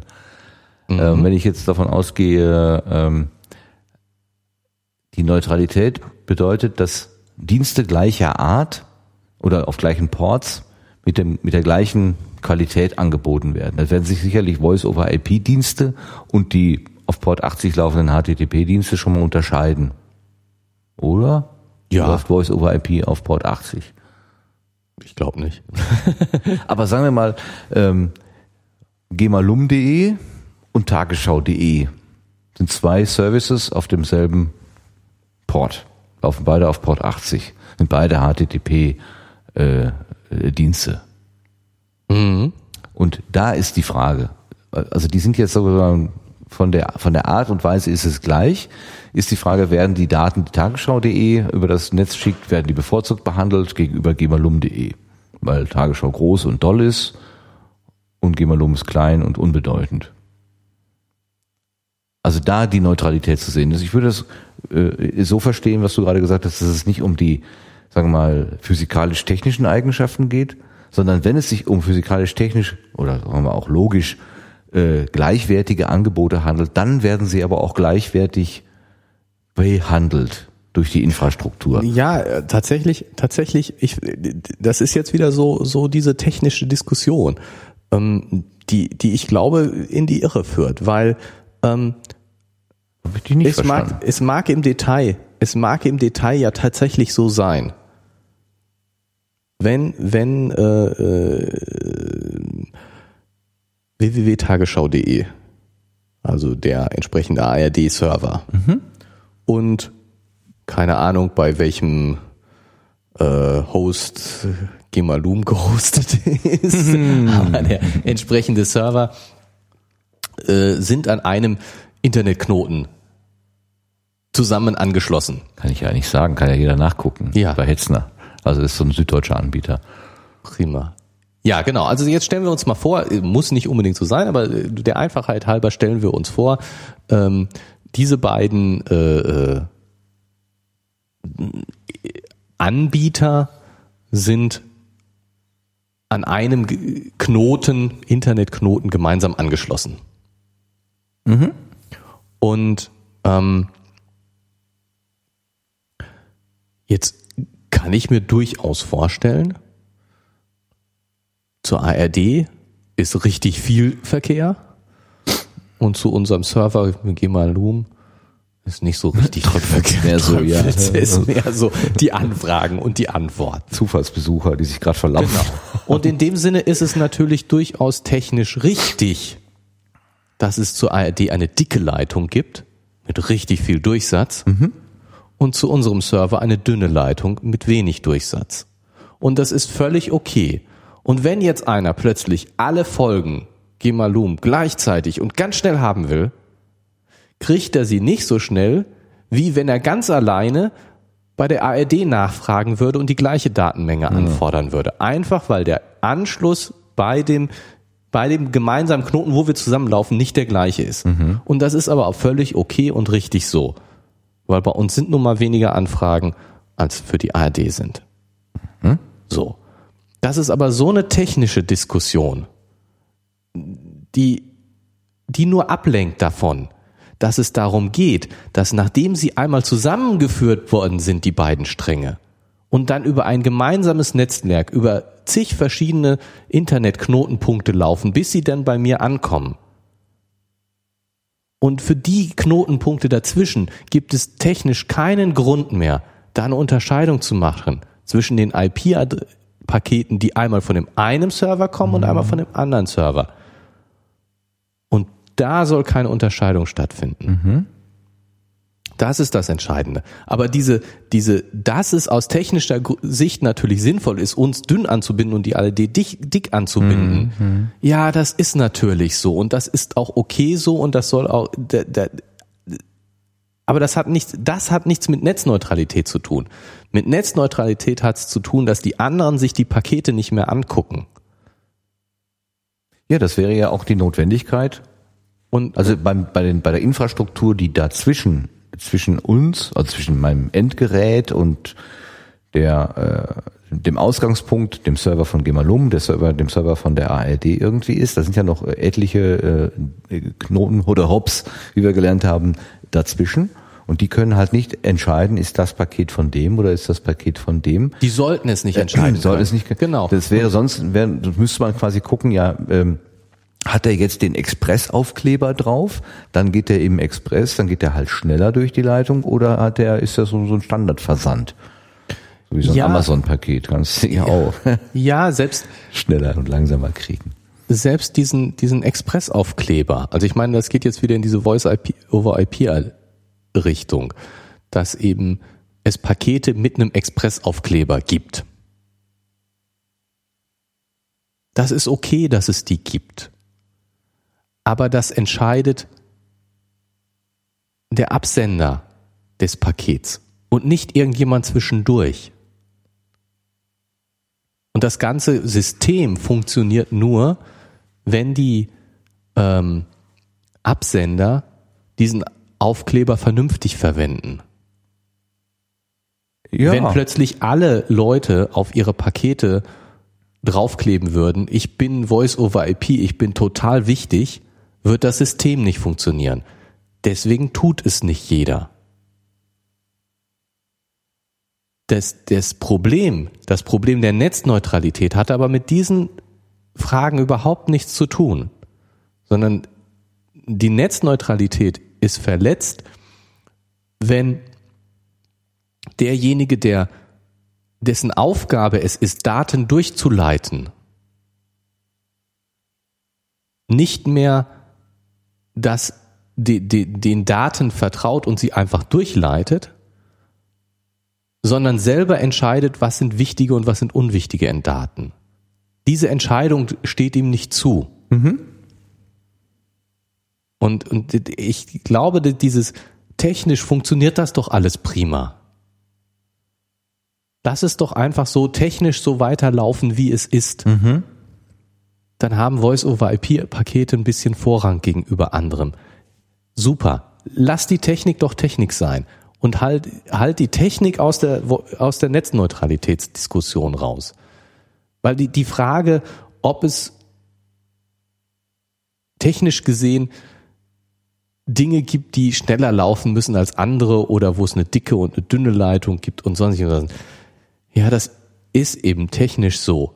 Aber für die Neu Netzneutralitätsverletzungen, um die es geht, gibt es keine technischen Begründungen. Deswegen lass uns die Technik da rauslassen aus der Netzneutralitätsdiskussion. Äh, gerne. Es, es geht ja sowieso um ökonomische Prinzipien, wenn ich das richtig verstehe. Also Genau, soll genau, genau. künstlich ein Markt aufgebaut werden, den es im Moment nicht gibt, indem man einfach sagt, hier äh, Anbieter, wenn du jetzt das Premium-Paket kaufst, dann gehen deine Daten irgendwie schneller durchs Netz. Dafür müssen wir sie aber kennzeichnen. Und dann hast du nicht mehr die Gleichheit der Pakete, sondern sie sind irgendwie unterschiedlich. Genau. Also genau. ich- und, ich hab- und ich, und ich denke, denke, dass, dass, dass sozusagen diese ganze ja, aber es gibt doch Voice over IP und da ist die Netzneutralität sowieso nicht gegeben. Nee, das, würde ich ja gar nicht so sehen. Nein, nein. Genau, und das, das ist, das ist nur Ablenkung. Ich sehe, ich stimme dem zu, dass das nur Ablenkung ist, dass das nicht, dass das nicht der Punkt ist, dass die Frage, ob äh, es technisch äh, gewisse Unterschiede zwischen Paketen gibt, ja, das, das spielt keine Rolle für dafür, ob wir Netzneutralität haben wollen oder nicht. Wir, wenn wir sie wollen, dann ist es unabhängig von der Frage, ob es technische Gründe gibt, irgendwelche Unterscheidungen zu machen. Ja, also wenn man jetzt, jede Analogie hinkt, aber wenn man sich mal so vorstellt, in Deutschland gibt es ja nicht so viel, aber wenn man nun mal nach Spanien oder Frankreich fährt, gibt es ja Mautautobahnen. Ähm, und da komme ich mit meinem Fiat 500 angefahren und sage, ich möchte gerne diese Autobahn benutzen, dann werfe ich da irgendwo Geld in so einen Trichter und dann darf ich die Autobahn benutzen. Und mein Nachbar mit seinem Benz kommt da auch angefahren, wirft da Geld in den Trichter und darf diese Autobahn benutzen. Es wird nicht gefragt, was fahre ich denn eigentlich für ein Auto? Ich darf diese Autobahn benutzen mit meinen Möglichkeiten. Der eine hat vielleicht ein bisschen mehr PS als der andere, aber es wird im Grunde nicht unterschieden. Wenn man aber jetzt da eine äh, Unterscheidung machen würde und sagen, also hier, du kommst mit einem Auto, da ist ein Stern drauf, du darfst jetzt die linke Spur benutzen und du hast ein Auto, wo kein Stern drauf ist, für dich stehen nur die mittlere und die rechte Spur zur Verfügung, aber nicht die linke. Dann wäre es nicht mehr neutral, dann wären diejenigen, die diese gleiche Infrastruktur benutzen, nicht mehr gleichwertig. Und ich müsste entweder mir ein Auto mit Stern besorgen oder vielleicht einen Aufpreis bezahlen. Da hänge ich mir dann einen aufgeklebten Stern ins Fenster und darf dann trotzdem die linke Spur benutzen. So sehe ich das. Oder komme ich da mit deiner Theorie jetzt dann in Konflikt?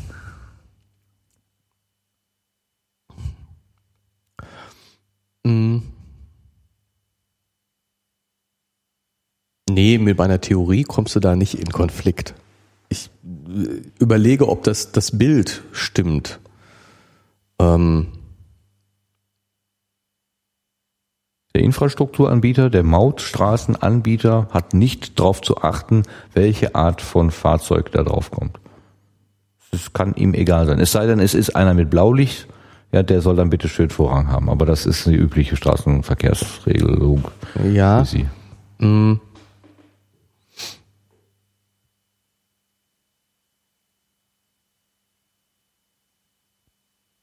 Das.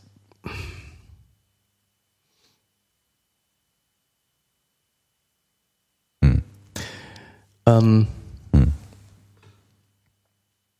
Ja, ich, ich, ich, ich habe das Gefühl, das Bild stimmt nicht. Ich äh, überlege, was mir daran nicht passt.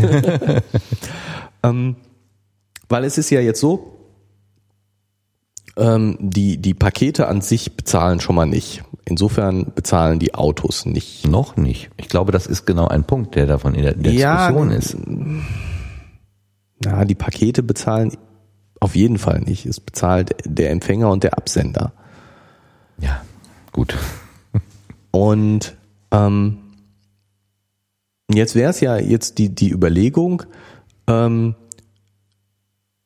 wenn ich mit dem Auto fahre und äh, wenig Maut bezahle, dann darf ich nur die rechte Spur benutzen und wenn ich mehr Maut bezahle, dann darf ich auch die mittlere und die linke Spur benutzen. Ja, zum Beispiel. Ähm, das käme mir jetzt nicht so schlimm vor. Ehrlich gesagt. Das, das ist nicht, das ist, ich kriege höheren Service und bezahle dafür mehr. Ja, super. Das finde ich, finde ich okay. Es hat ja auch keiner was dagegen, dass ich für ein DSL 100 Anschluss mehr bezahle als für einen DL, D DSL 5 Mbit Anschluss. Wenn ich eine höhere Bandbreite auf dem letzten Meile haben will, dann muss ich dafür mehr bezahlen. Insofern, wenn ich eine schnellere Autobahn befahre, dann bezahle ich dafür auch mehr. Das ist, glaube ich, okay. Das Aber ist was ist denn an den Tagen, wo es dann keinen mit dem Stern gibt? Dann bleibt die linke Spur einfach frei, obwohl die Kapazität da wäre. Ja. Wenn, wenn ich, wenn ich äh, bei mir zu Hause nur einen DSL 2000 Anschluss habe, also nur 2 Mbit, Quatsch, wie heißt das? Doch 2000, 2 Mbit Leitung habe, äh, dann werde ich äh, auch die 2 Mbit nur kriegen, selbst wenn sonst keiner in der Straße irgendwie das Internet benutzt und bis zu dem nächsten Knotenpunkt eine viel, viel dickere Leitung ist. Aber ich habe nur auf die, für das letzte Stück so viel bezahlt, also kriege ich auch nur so viel. Und das ist völlig okay. Das ist, das ist nicht die Frage der, der, der Netzneutralität, sondern das, die, die ökonomische Frage der Netzneutralität ist ja, ähm,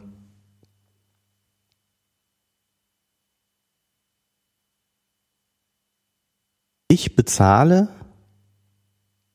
an meinen Internet Service Provider für einen Anschluss an das Internet Als nehmender Kunde. als nehmender Kunde. Mhm. Und das wäre so jetzt, jetzt wieder zu dem Autobahnbeispiel Mhm. dafür. Bei der Maut. Also ich versuche jetzt mal die Unterschiede zwischen Autobahnmaut und Internet Service Provider rauszuarbeiten. Bei der Maut ist es üblicherweise so, dass ich für die Entfernung bezahlen muss. Weil ich auch die Straße abnutze und je weiter ich fahre, desto mehr benutze ich die Autobahn und deswegen muss ich auch mehr bezahlen. Oder Das ich kaufe mir eine Flatrate. Ja gut, aber jetzt überall? es ist wirklich Ja, die ja. Entfernung. Ja, ja.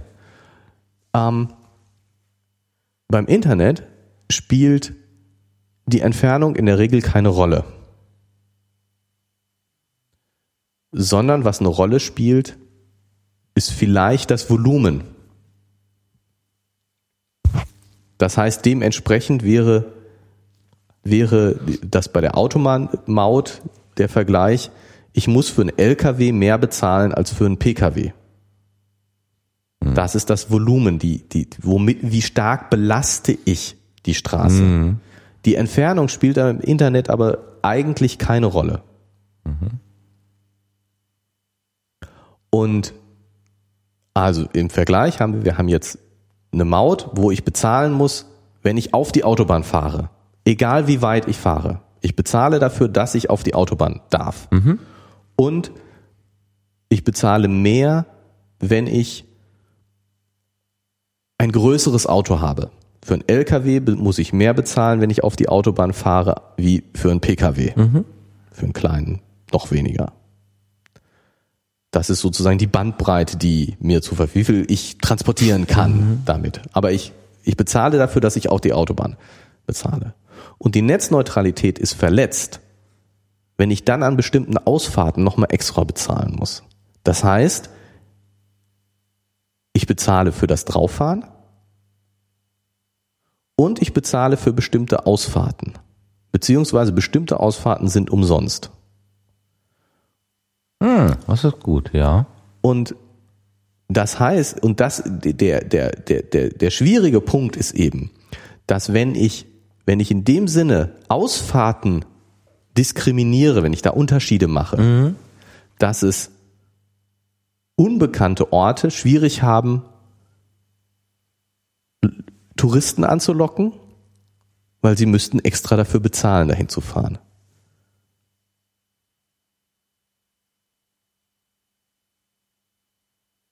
Mhm. Auf jeden Fall dieses doppelte Abkassieren. Dieses doppelte Abkassieren Also in dem Modell Doppel- kommt das vielleicht jetzt wirklich nicht so ganz richtig Genau, raus. das aber doppelte genau. Abkassieren ist an sich auch noch nicht das Problem. Das, das Problem entsteht dadurch, dass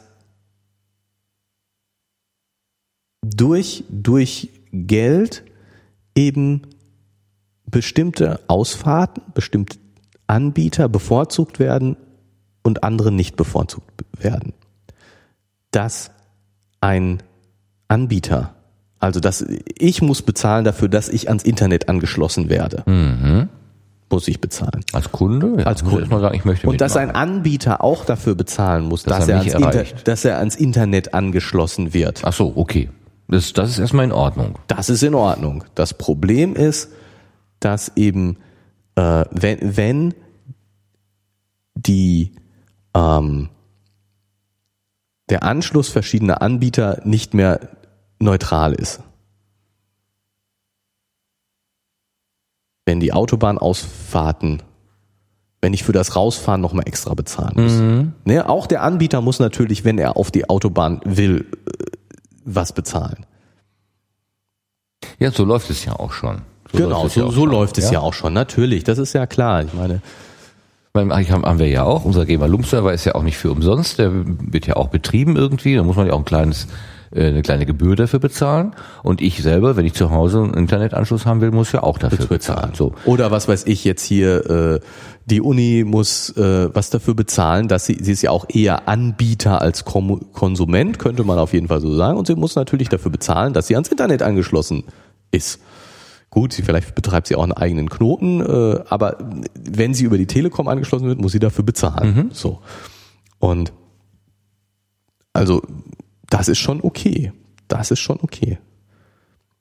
Und in der Analyse, also was wäre jetzt, ähm, nehmen wir mal, also meine Kollegin, nehmen wir mal eine Kollegin, ja, die hat einen Internetanschluss und ich habe hier den Gemalum-Server. Ich zahle für den Gemalum-Server, meine Kollegin für ihren An- Internetanschluss. Und sie kommt auf den, auf die Daten, die der Gemalum-Server hergibt, kommt sie auch dran. So, ähm, das werden jetzt zweimal kassieren. Jetzt ist das der Vorwurf Netzneutra- Netzneutralität verletzt, äh, der würde dann dreimal kassiert. Äh, wie würde dann da Der, der Punkt ist, der Eingriff sein? Der Punkt ist, dass ähm, es sozusagen ja Übergänge zwischen verschiedenen Netzen gibt. Ähm, sagen wir Autobahnen in unterschiedlichen Ländern. Und ähm, jetzt könnte man ja sagen, äh,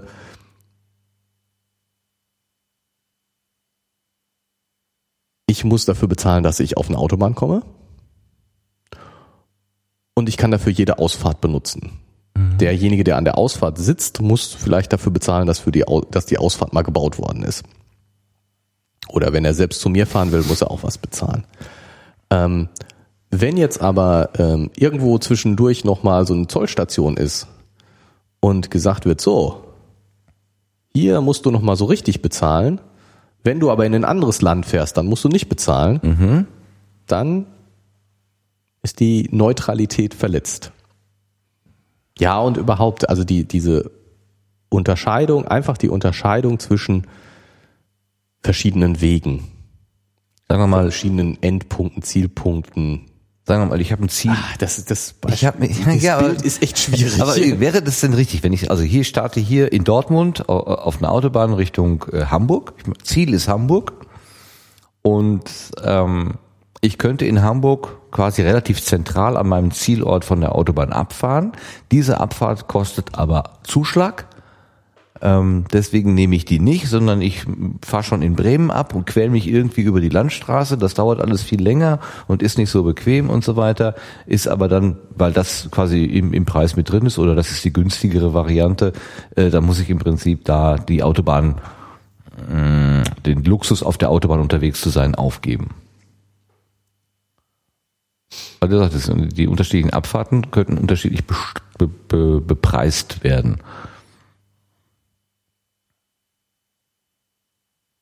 Oder wollen wir an dieser Stelle diese Analogie lieber äh, bei sich beruhen lassen, weil jede, jeder Vergleich hinkt und vielleicht hinkt dieser ja ganz besonders.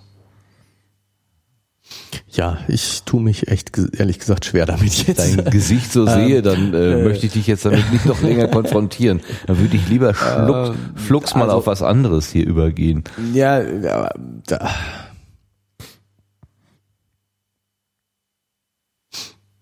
Also, Ich versuche noch mal das mir vorzustellen. Der, der Punkt ist, der Punkt ist, dass ähm,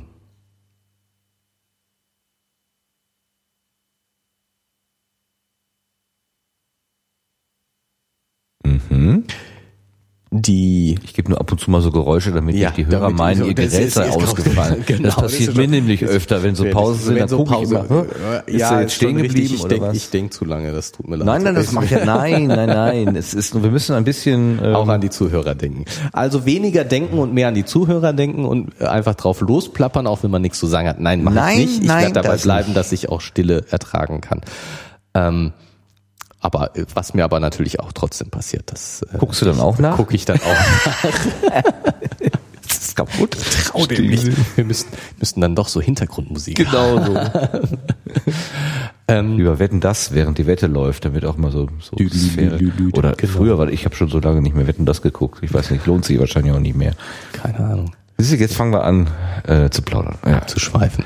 Schwoff.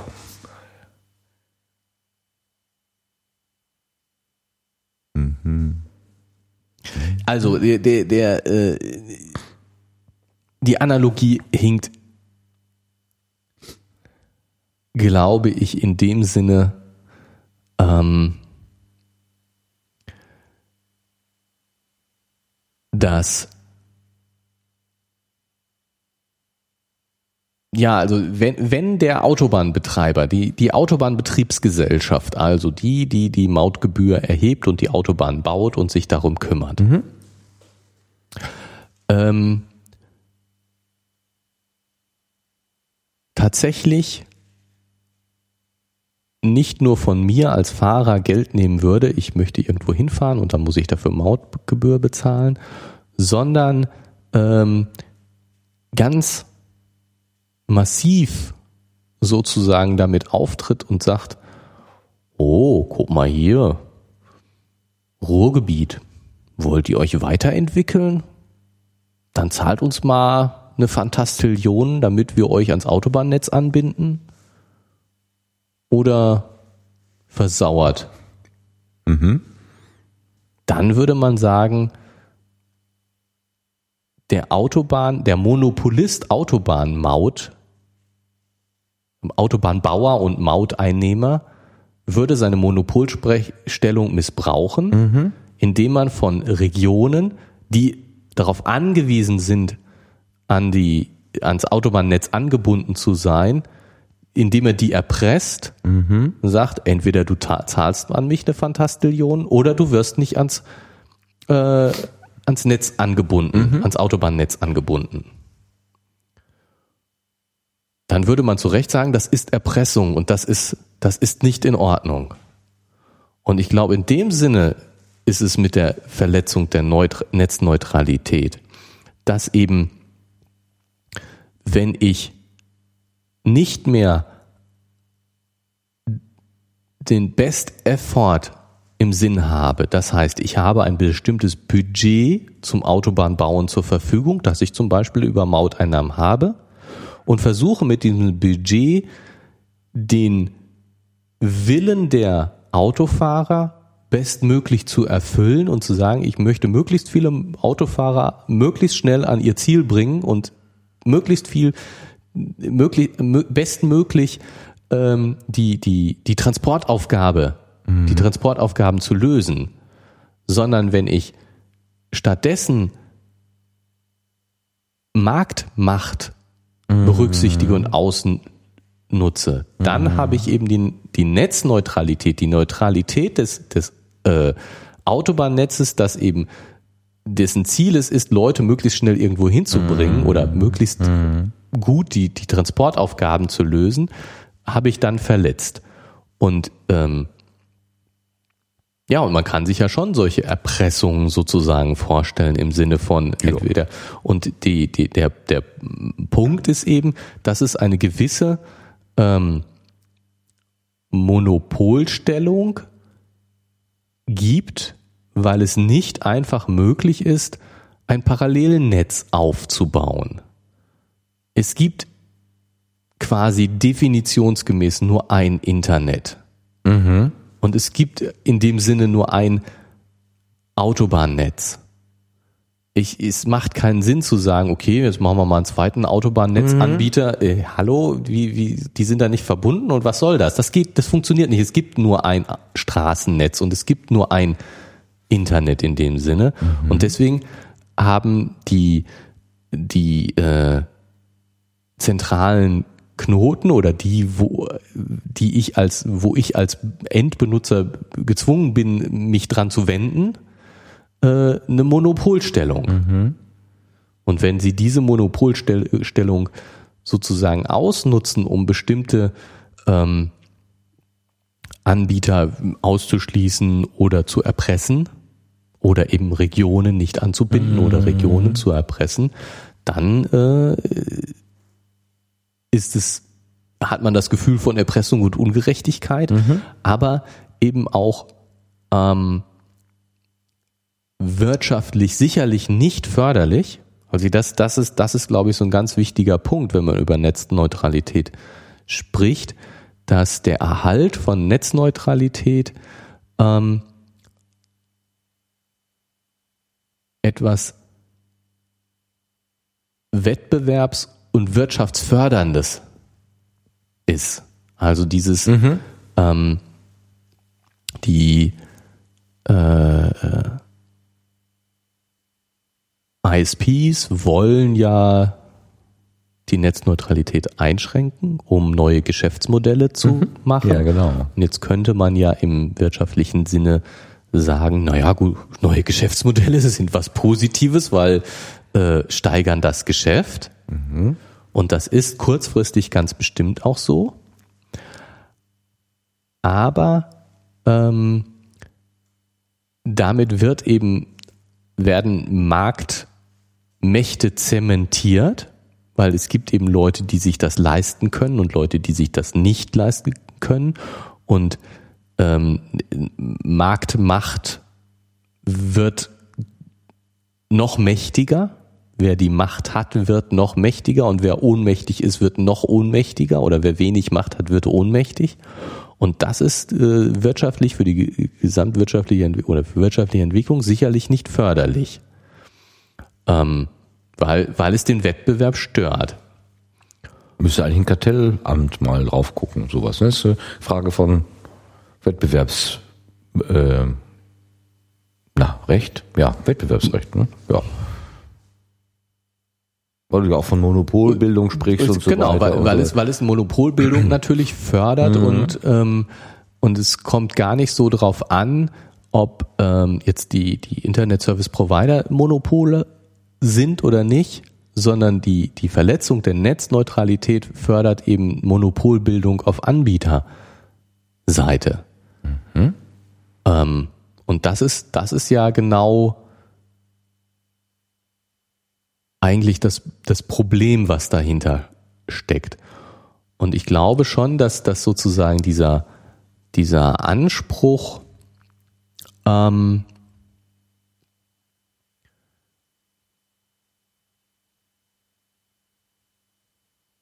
es muss mir als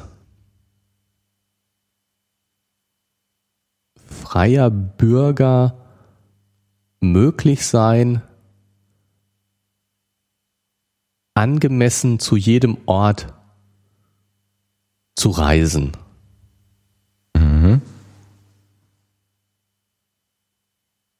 Nur dann, nur dann bi- bin ich in einer freien Gesellschaft.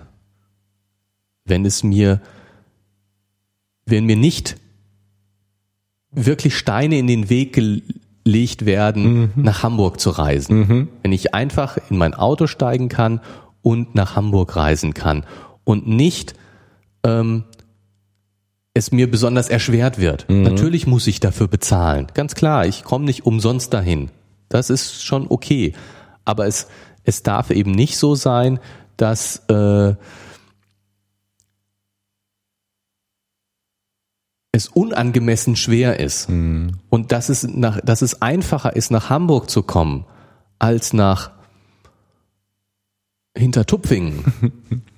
Das ist ganz klar, weil einfach weil nach Hamburg viel mehr Leute wollen als nach Hintertupfingen. Das ist angemessen, das ist okay. Wenn es aber nach Hamburg die dicke Autobahn geht und nach Hintertupfingen nur noch Feldwege, dann ist das nicht mehr angemessen.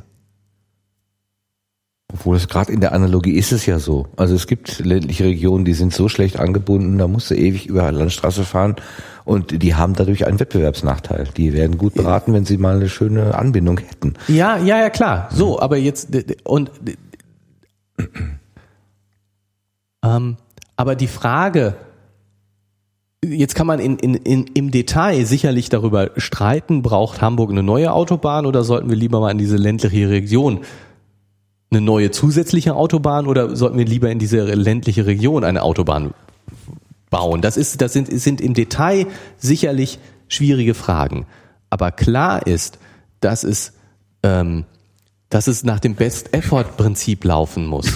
Wir wollen alle Regionen möglichst gut anbinden, so dass es angemessen und einigermaßen gleich ver mm, verteilt mm, ist. Mm. Und wir wollen nicht den anbinden, der am meisten zahlt sondern wir wollen die, die Transportaufgaben möglichst gut mit dem vorhandenen Geld lösen. Mhm.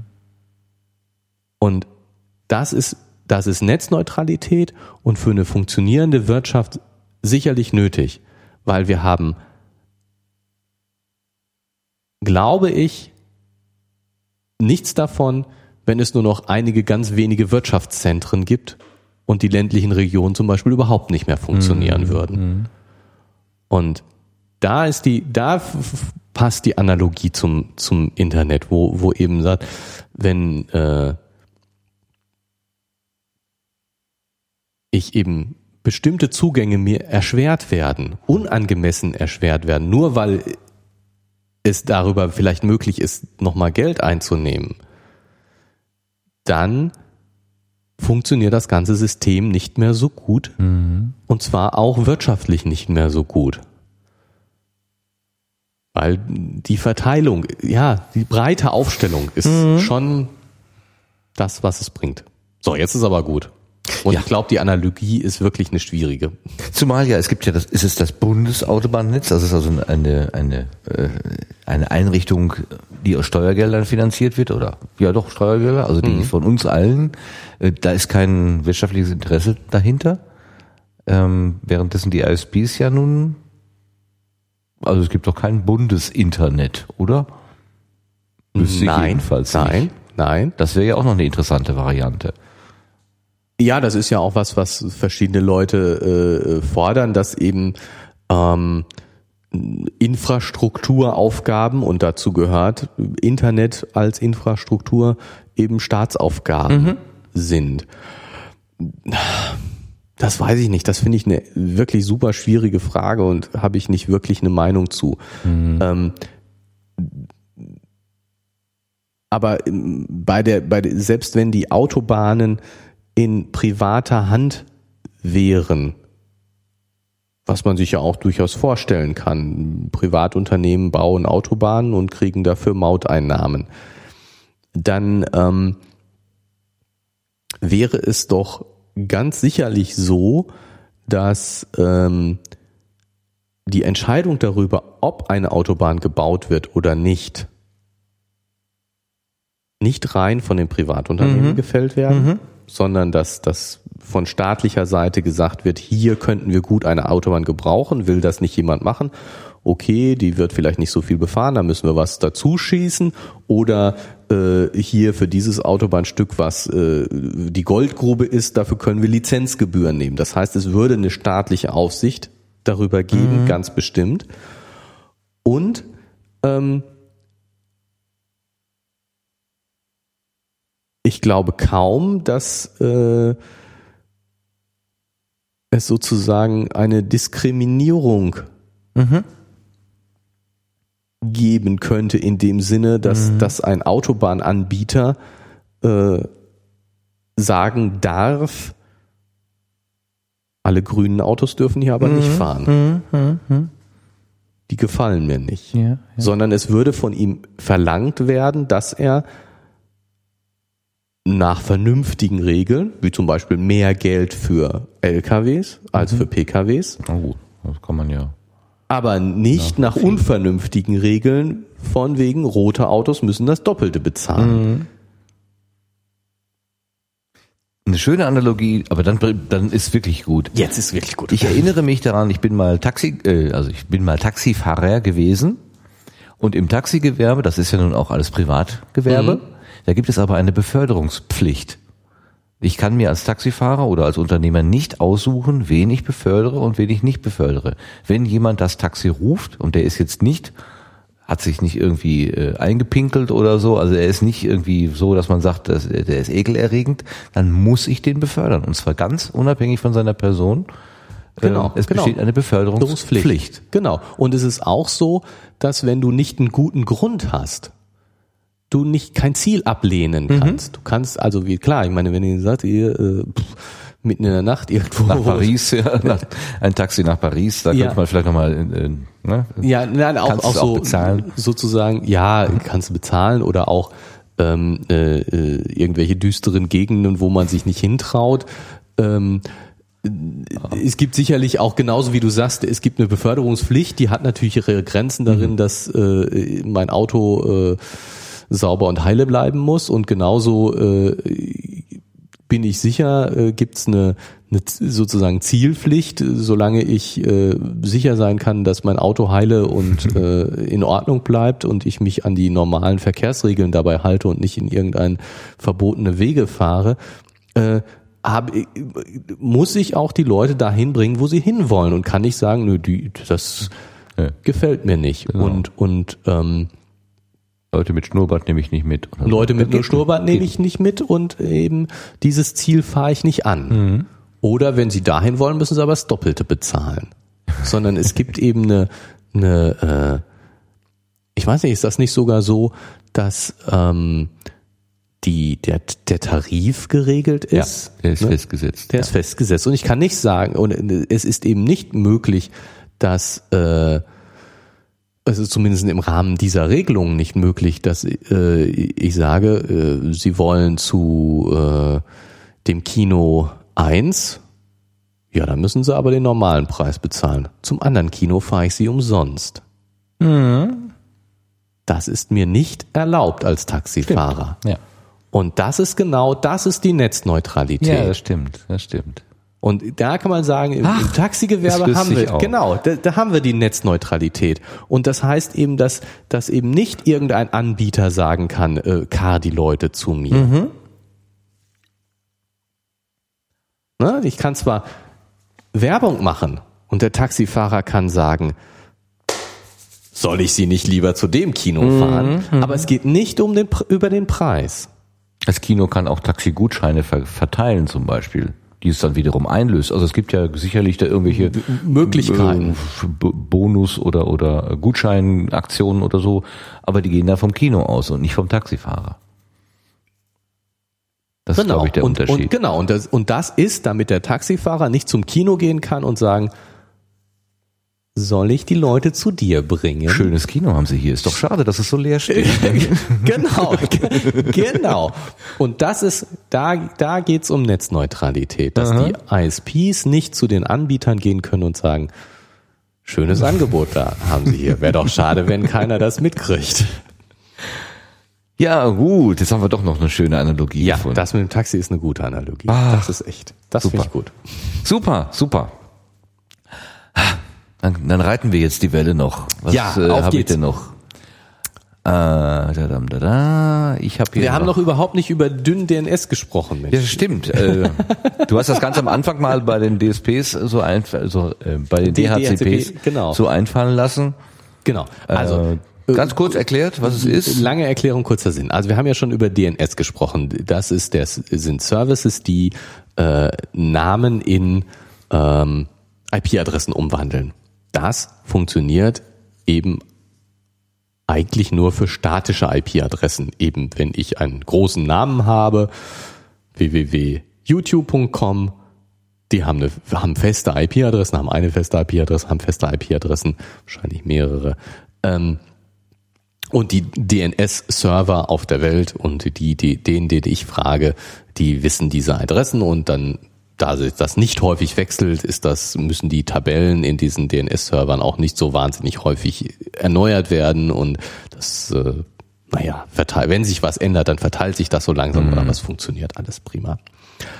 Ähm, wenn ich jetzt aber, äh, wie dieser äh, FTP-Server, von dem Buch die Rede ist, mhm. oder wenn ich bei mir zu Hause irgendeinen Service anbieten will, was weiß ich, für mich, ich möchte von außen auf mein Heimnetzwerk zugreifen, mhm. dann muss ich ja, ja. die IP-Adresse von, die mein Heimnetzwerk von außen hat, wissen.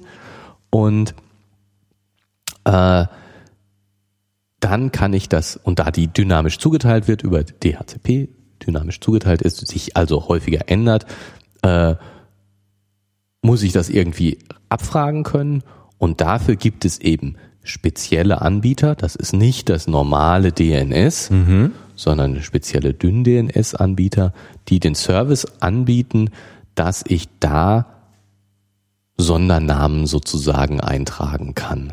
Das sind also nicht die normalen ähm, Adressen, die wir, die ja auch äh, ich bei der äh, DENIC zum Beispiel für Deutschland, mhm. für die DE-Adressen beantragen muss. Ich kann ja nicht einfach so sagen, meine Adresse ist www.gerrit.de. Da muss ich erstmal gucken, hat die nicht schon mal jemand und äh, muss die eben beantragen und mir zuteilen lassen. Ähm, aber völlig unabhängig davon kann natürlich äh, jedes Mal, wenn ich eine neue IP-Adresse über DHCP zugeteilt bekomme, ich auf einem Rechner, der eine feste IP-Adresse im Internet hat, hinterlegen meine Adresse, Gerrit, meine IP-Adresse für mein lokales Netzwerk Gerrit ist jetzt da, da, da, da, da, da. Mhm. Und jetzt kann ich eben bei diesem speziellen Anbieter nach meiner IP-Adresse fragen, weil ich deren Namen, die jetzt für diesen Anbieter eindeutig ist, gegeben habe.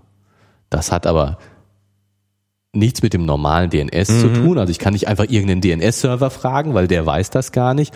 Und äh, diese, dieser, dieser Name, den ich mir jetzt gegeben habe, bei dem ich, über den ich das da abgelegt habe, der ähm, muss auch nicht global eindeutig sein, mhm. äh, weil ich frage ja einen ganz speziellen dünn DNS-Server. Mhm. Und das ist eben so dynamische DNS-Auflösung. Ähm, halt ein spezieller Dienst, den der von verschiedenen Anbietern, ich glaube auch umsonst angeboten wird, äh, machen das dann über Werbung wahrscheinlich. Also, äh, aber da verstehe ich eins noch nicht so ganz. Also sagen wir mal, ich würde mir jetzt so eine, ich hätte zu Hause ähm, an meiner Fritzbox einen Datenspeicher, den ich auch erreichen möchte. Mhm. Ähm, und normalerweise komme ich ja äh, kann ich mein, mein, meine Fritzbox gar nicht ansprechen, weil ich nicht weiß, welche IP-Adresse ihr jetzt in diesem Augenblick gerade zugewiesen worden ist. Genau. Das kann sich ja alle, äh, jedes Mal, wenn die sich irgendwie mit ihrem ISP, also sagen wir mit der Telekom in Verbindung setzen, kriegt die ja eine neue. Ja, genau. Aber ich könnte jetzt ähm, bei so einem Anbieter, einem dünn DNS-Anbieter, also das hat nichts mit dünn und dick zu tun, sondern dünn schreibt sie mit DY wegen dynamisch. Genau. Ähm, da könnte ich jetzt sagen, äh, ich richte mir jetzt einen, ähm, einen, einen Namen ein, sagen wir mal kleine Wolke. Mhm. Äh, und immer wenn ich kleine Wolke äh, adressiere, also wenn ich dahin Kontakt aufnehmen will, dann geht das über diesen dünnen DNS-Anbieter und der guckt nach, was ist denn jetzt in, je, in diesem Augenblick die zugehörige vom ISP vergebene IP-Adresse für dieses Zielgerät. Genau, weil, weil dein Zielgerät sich, sich regelmäßig bei diesem dünnen DNS Anbieter meldet und sagt, meine IP-Adresse ist das und das. Die IP-Adresse von Kleine Wolke ist das und das. Aber dann müsste doch mein, äh, meine Fritzbox mm, so so eine Refreshing-Funktion haben irgendwie. Die müsste doch dann immer wieder äh, aktiv Kontakt aufnehmen, weil normalerweise gehe ich davon ja. aus, die schlummert den ganzen Tag und nimmt nur ab und zu mal Kontakt zum ISP auf. Ähm, wenn ich aber dann, dann, dann wüsste sie ja nicht, dass ich jetzt gerade naja gut, also ich meine, wenn, will.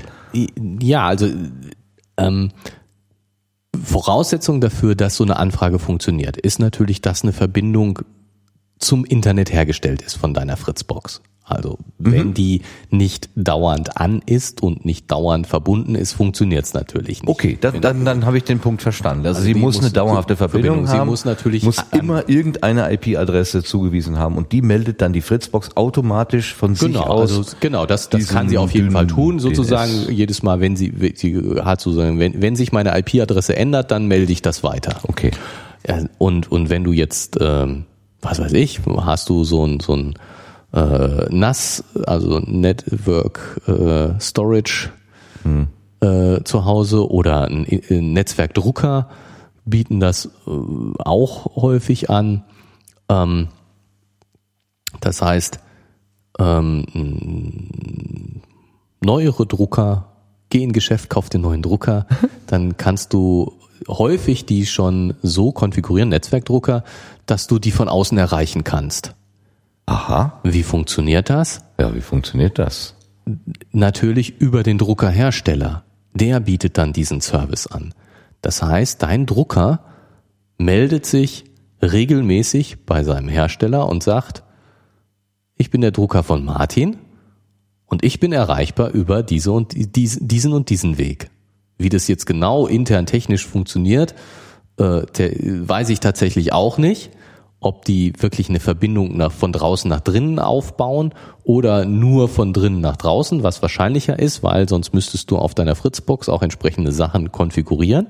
Mhm. Aber dein Drucker, wenn er, wenn er, wenn du das sozusagen sagst, ich möchte gern von meinem Mobiltelefon äh, von überall ausdrucken können oder mhm. von meinem Fotoapparat von überall ausdrucken können, dann passiert das genau darüber, dass der Drucker von drinnen nach draußen eine Verbindung aufbaut mit dem Druckerhersteller und du dann eigentlich deine Daten an den Druckerhersteller schickst und der hat aber eine, Verbindung nach drinnen, weil der mhm. von drinnen nach draußen aufgebaut Die wurde. Zeit erzählt, wo er steckt. Wer ist, ne? Braucht brauch nicht dauernd was zu erzählen. Es muss nur die Verbindung beständig bestehen. Er wird dann, weiß ich nicht. Ja, er muss dann seine aktuelle äh, die, die, aber muss doch die ISP Brauchst seines Routers dann. Braucht er, braucht er gar nicht, weil er ja von drinnen nach draußen eine Verbindung aufbaut. Das ist wie. Ach so.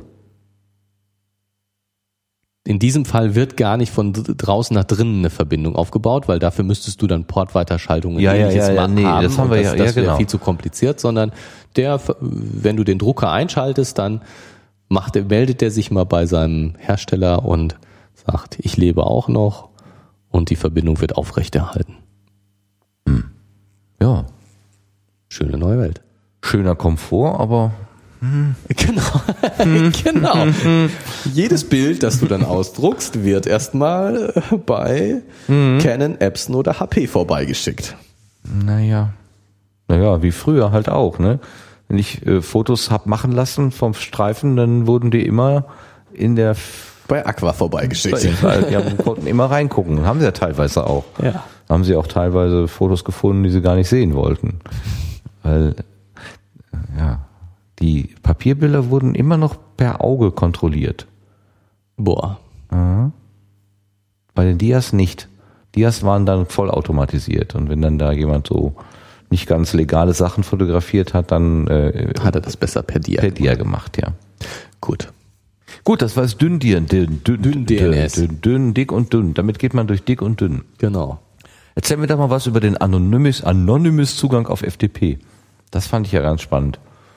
Also ein FTP-Server in der Default-Einstellung, was ja auch immer ganz lustig ist, war früher mal so, dass er einen Zugang hatte, wo man sich mit einem Anonymous, also Benutzername Anonymous, Passwort beliebig, aber eigentlich sollte es eine Webadresse sein. Ja, ja, äh, E-Mail-Adressen. E-Mail-Adresse. Äh, ja, sollte es die E-Mail-Adresse sein. E-Mail-Adresse sein. Zugang verschaffen konnte. Ja, das war, das war früher, früher, damals, als es noch besser war. Als das Internet noch äh, gut war. noch Internet war und nicht World Wide Web. Genau.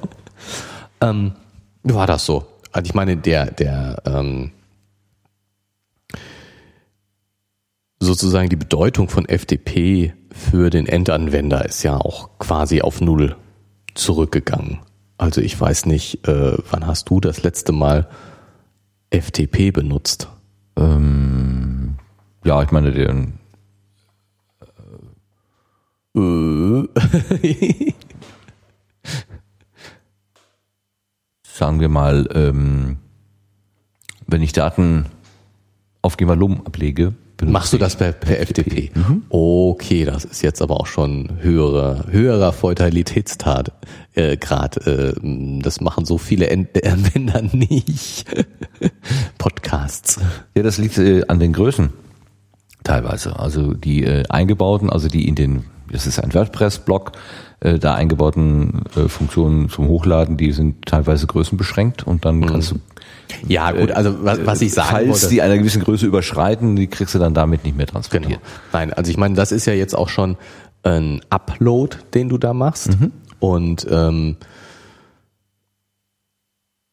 ja, selbst selbst da machen, wenn du jetzt irgendwo Fotos zum Ausdrucken hochlädst oder so oder äh, andere Dateien, dann wird es doch häufig über Webinterfaces gemacht. Da steckt dann teilweise FTP dahinter, aber FTP, FTP gibt's über ähm, für den für Endanwender kaum noch.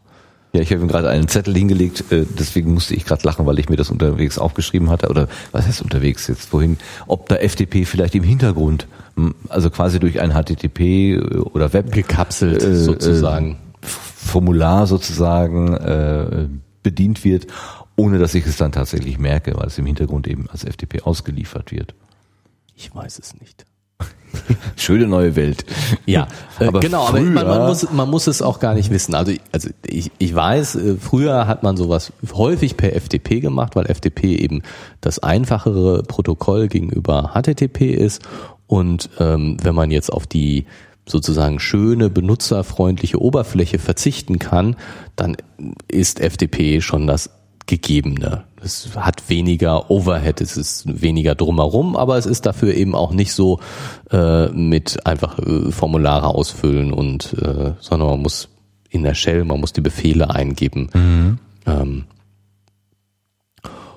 und dann äh, gab es eine Zeit lang sozusagen, dass das FTP als, als Teil äh, in den Webbrowser eingebunden war und dass ich äh, über den normalen Webbrowser FTP auch gemacht habe. Dann war das eben sozusagen da eingebunden. Und ich muss zugeben, ich würde jetzt mal vermuten, aber da bin ich jetzt aktueller Browser-Technologie und HTTP-Technologie nicht genug vertraut, um sagen zu, um das sagen zu können, ob da im Hintergrund, wenn ich jetzt so ein Web-Upload oder Download mache, äh, noch FTP ausgeführt wird oder nicht. Ich weiß es nicht. Aber das ist auch wirklich der Punkt, ähm, es spielt keine Rolle mehr. Du machst einfach, du klickst es an und es äh, wird ein Download gemacht und das, die Technik, die dahinter steht, interessiert dich nicht wirklich. Oder wenn eben ein Formular ist und du sagst ihr das soll jetzt geuploadet werden, das soll irgendwo hinge äh, eine Datei hochgeladen werden ins Internet, dann tust du das einfach und ob die Technik dahinter FTP ist oder nicht, interessiert dich nicht so sehr. Und damit sind diese, ähm, was an Login dahinter steht, auch nicht mehr so interessant für dich. Ja, außer in der Sicherheitsbetrachtung. Ne? FTP macht das ja alles im Klartext, haben wir ja äh, auch hier im Buch schon Genau, gehört, die, ne? diese, diese Passwortübertragung. Aber deswegen wird ja FTP jetzt zum Auto Authentifizierung dann äh, auch in der Regel nicht benutzt. Ähm, das für die, für die Dateiübertragung ist vielleicht noch benutzt wird, aber auch da wird man, ja, ich meine, es ist zum Teil dann auch über, wenn du es verschlüsselt machen willst, äh, gibt es dieses SSH und damit kann ich auch File-Transfer machen. Also das wäre jetzt sozusagen, das hat äh, was für, für verschlüsselte Dateiübertragung hat das SSH FTP dann auch schon abgelöst. Und äh, wenn ich das jetzt, boah, ich weiß es nicht, ob wenn ich einen Upload-Download über HTTPS mache, SSH da sozusagen noch hintersteckt. Würde vermuten, dass nicht, aber ich weiß es nicht wirklich. Lassen wir lieber offen. Ja, ähm, insofern ist für, für, denke ich, für unsere Zuhörer, die sich, äh, wo wir auf an die eher nicht IT-technisch vorgebildeten Endanwender denken, FTP nicht so das interessante Thema, sag ich jetzt mal, weil es da nicht keine Rolle spielt. Ich finde halt interessant, dass es in diesem ganzen Konzept, also ähm, äh, es gibt einen Server, da kann man sich anmelden, man bekommt vorher einen Benutzernamen und ein Kennwort vergeben und dann bekommt man sozusagen Zugriffsrechte auf diesem, mhm. auf diesem Server. Aber es gibt einen speziellen Benutzer und der heißt Anonymous und da, da muss ich vorher gar nichts wissen. Ich kann irgendeinen beliebigen FTP-Server, äh, von dem ich nur gerade weiß, dass es ihn gibt, ansprechen und sagen, guten Tag, ich bin Anonymous, was hast du denn für mich da liegen? Und da kann was sein. Da ja, aber das ist, das ist so, wie, wie es häufig auf Systemen einen Guest-Account gibt. Ich kann mich irgendwo als Gast anmelden, dann werde ich normalerweise nicht nach einem Passwort gefragt und dann mhm. kann ich auch bestimmte Dinge machen. Das ist einfach so eine Übereinkunft, äh, äh den Public-Zugang nennen wir so. Und das war bei FTP eben Anonymous. Ach so, das sind also quasi auch so ähm, de facto Standards, wenn man so ja, will. Ja, Die genau. hat sich einfach etabliert. Entweder versuchst du es mal mit dem Wort Guest, also G-U-E-S-T für Englisch äh, ja. Gast, oder mit Anonymous und äh, Genau, bei hat, ist es eben dann ah, ja. in, sowohl in die Server als auch in die FTP-Clients sozusagen direkt mit eingebaut mhm. worden. Aber der, der in gewisser Weise hat den, den Anonymous-Account ähm, den hätte man auch anders nennen können. Ne? Also das ist jetzt, ist es einfach eine Übereinkunft. Äh, wenn, wenn ich äh, etwas public machen will, dann äh, mach das doch über diesen Account. Mhm. Und dann brauchst du nicht nachzufragen. Und insofern bei einem, bei einem System, was ähm, wahrscheinlich dafür gedacht ist, dass sich auch Leute, die keinen Account haben einloggen können, versuch's doch mal mit dem Guest-Account. Das heißt, bei FTP muss ich immer einen Anmeldevorgang machen. Bei HTTP kann ich ja einfach so auf so eine Webseite gehen, ohne dass ich mich irgendwie anmelde. Bin ja einfach dann drauf. Genau. Bei FTP ist das zwingend vorgeschrieben, also geht nicht anders. Und damit ich überhaupt ähm, eine, ein Public, also eine, eine Öffentlichkeit erreichen kann, gibt's dann eben diese speziellen ähm, Gastkonten ja, dafür bin ich jetzt nicht genug mit dem FDP-Protokoll vertraut, um sagen zu können, äh, Muss es, immer. Geht, es geht nicht ohne Anmeldung, aber ich kann mir das gut vorstellen, dass es einfach vom Protokoll her mhm. äh, so vorgesehen ist, dass es, wenn ich ein, ein Open mache, dass ich dann auch auf jeden Fall User und Passwort übergebe. Aber das ist, das ist dieses FDP-Protokoll ähm, ist eben auch noch ein sehr, sehr einfaches Protokoll. Also das, wir hatten ja das schon mal mit dem, mit dem SMTP ähm, mhm. Mail verschicken. Simple Mail Transport Protokoll. Protokoll. Genau, das eben noch sozusagen aus den Anfangszeiten des Internets stand, wo man solche Dinge, ähm, solche Protokollsachen wirklich von Hand auch eingetippt hat. Ähm,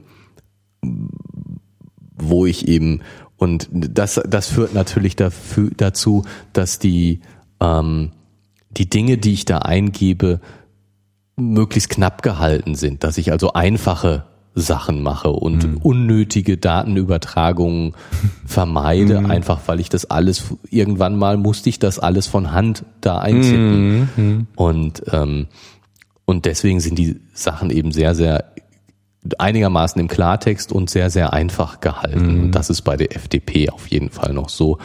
Ähm, ich bin sicher, wenn ich das vergleiche mit so einem, so einem Web-Upload, wie ich ihn heute durchführe, also wenn ich irgendeine Datei äh, hochlade mhm. über ein äh, Webformular, was weiß ich, ich will äh, ein Bild, ein Buch äh, äh, ausdrucken, so einen Kalender mir herstellen und lade dafür Bilder hoch. Mhm. Ähm, dann ist der der Overhead sozusagen, das, was ich an zusätzlichen Protokolldaten zu dem eigentlichen Bild mit durch die Gegend schicke, äh, unglaublich viel mehr, als wenn ich das über FTP machen würde. Mhm.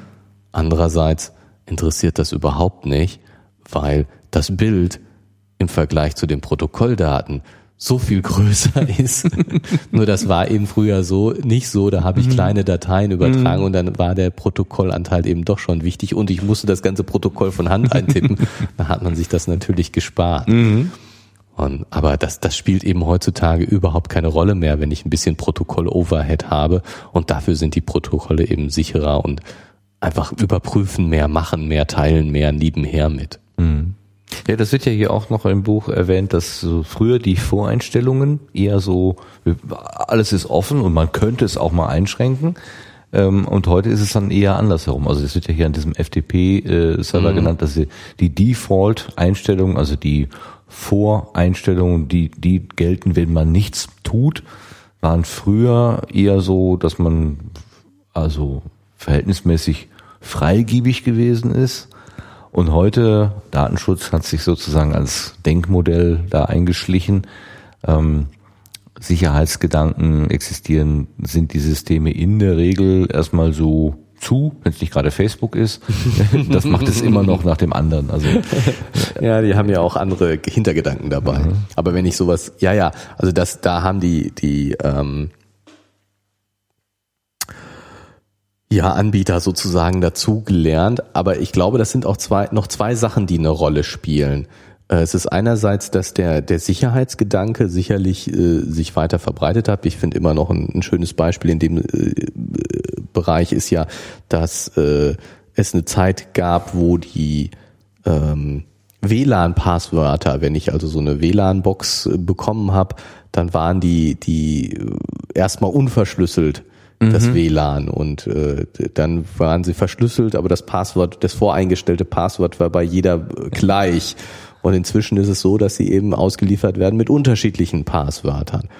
Und ähm, da spielen zwei Dinge, glaube ich, äh, führen dazu, dass, dass sozusagen das, das Sicherheit, die Default-Sicherheit steigt. Das ist einerseits, hast du recht, das, das Sicherheitsbedürfnis. Mhm. Also ich brauche auch mehr Sicherheit, weil mehr Angriffe stattfinden oder äh, ich auch sicherheitsrelevantere Sachen darüber mache. Das ist die eine Seite. Aber gerade in der Anfangszeit des Internets ähm, denke ich, oder beim WLAN ist es, glaube ich, auch ähnlich gewesen, ähm, die technischen Hürden, die zu überwinden waren, überhaupt irgendetwas ans Laufen zu bringen, waren viel größer. Das heißt, ich habe mit ganz anderen Problemen zu kämpfen gehabt, damit überhaupt mein FTP-Server läuft. Mhm. Ähm, da wollte ich mir nicht noch bei der Default-Einstellung äh, irgendwelche Hürden einbauen ja, ja. Äh, und äh, äh, dafür sorgen, dass jemand, der den, den Standardzugriff macht, äh, vielleicht nicht sofort zugreifen kann, weil ich schon genug Probleme hatte, das Ding überhaupt ans Laufen zu bringen. Und so war das mit dem WLAN auch. Also mhm. das ist das WLAN überhaupt ans Laufen zu bringen, war schon schwierig genug. Da wollte ich mich nicht noch mit irgendwelchen komplizierten Passwörtern Proble zusätzliche Probleme machen. Heute ist es so, die, die, die Sachen sind schon stabiler geworden, die Sachen sind besser geworden. Äh, wenn ich heute eine, eine Fritzbox reinstecke, dann funktioniert das in der Regel und ich schalte meine Geräte an und sie können sich per WLAN verbinden und das funktioniert und dann kann ich die Hürde des Passworts eben noch zusätzlich einbauen, wenn sie mir noch einen Vorteil bringt. Mhm, mh. Also ich glaube, dass das wirklich beides eine Rolle spielt. Mhm, dass, kann man sich ja gut dass, vorstellen auch. Dass, ja. dass die Leute damals äh, bei den FTP-Servern nicht einfach nur die, die Sicherheit außer Acht gelassen haben sollen, sondern es gab genug Hürden, die zu überwinden waren, bis das System funktioniert hat, weil es eben nicht so einfach und stabil war, wie das heute ist.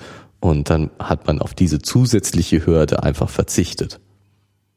Ja, kann man sich gut vorstellen. Das ist heute immer noch so in gewissen Technik Technikbereichen, wo erste Schritte gemacht werden. Ähm was weiß ich, äh, denke so an die Hausautomation, ist zwar nicht mehr ganz so neu, aber ähm, das scheint so der, der, der neueste Trend zu sein, dass man also versucht, alles, wenn man so ein Haus hat, alle möglichen Dinge zu automatisieren. Also die mhm. Heizung wird automatisch rauf und runter geregelt, ähm, die Markise äh, fährt automatisch rein und raus, bei Regen äh, wird sie eingeholt und bei Sonne wieder rausgefahren oder so und so solche Geschichten ähm, wenn die Waschmaschine tropft, dann wird ein Sensor ausgelöst oder wenn die Katze irgendwie durch die Tür will, dann geht die automatisch auf oder was auch immer. Aber nur bei der richtigen Katze. Ja, ja, und dass man an der Stelle dann äh, auch erstmal guckt, was kann man denn alles machen und wo kann man denn neue Produkte auch entwickeln, weil dich damit auch wieder äh, Umsatz machen lässt und aber dann ähm, in dieser ganzen Euphorie auch teilweise vergessen wurde, darauf zu achten, ähm, dass es ja vielleicht sinnvoll ist, dass jetzt nicht der Nachbar die Steuerung äh, vom anderen Nachbarn übernehmen kann, einfach mal so und vielleicht mal die Rollläden runterlässt, einfach so aus Spaß oder Freude.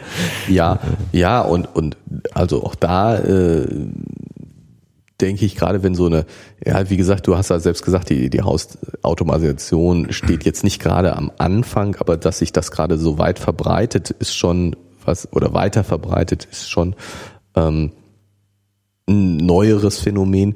Und da ist, glaube ich, auch so genau diese Sache. Man muss erstmal das, das Ganze ans Laufen bringen. Mhm. Also äh, da gibt es bestimmt noch, wenn ich sowas installiere, funktioniert das vielleicht nicht auf Anhieb von alleine. Und das braucht ein bisschen. Und dann baue ich mir nicht noch zusätzliche Schwierigkeiten ein, indem ich mir darüber Gedanken mache, wie ich denn irgendjemanden ausschließe davon, wenn ich es erstmal darum geht, dass ich angeschlossen werde. Ja, ja, ja, ja.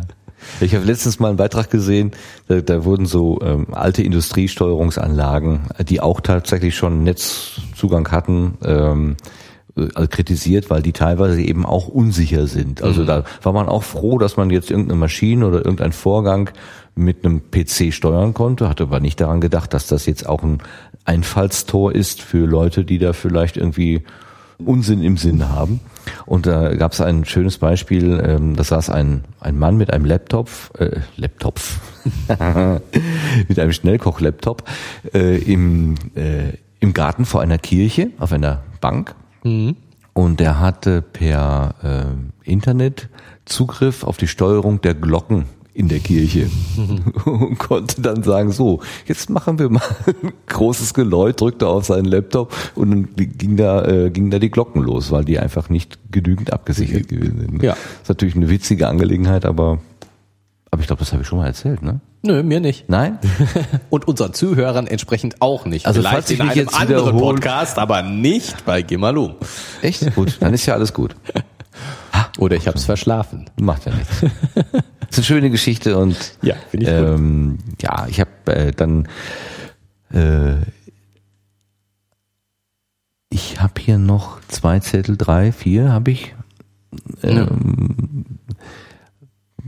Ich überlege mir gerade die richtige Reihenfolge sozusagen, wie wir die noch ähm, äh, also was was wir in dem in dem äh, in dem Buch auch gehört haben, ist, der Willi sagt ja hier, äh, ich kann euch zwar äh, die, die, den Raum aufschließen, also weil Freddy ja gerade sagte, äh, ich müsste mal, wir müssten mal also quasi an die Server. Hardware ran, ja, ne, an den genau. Server.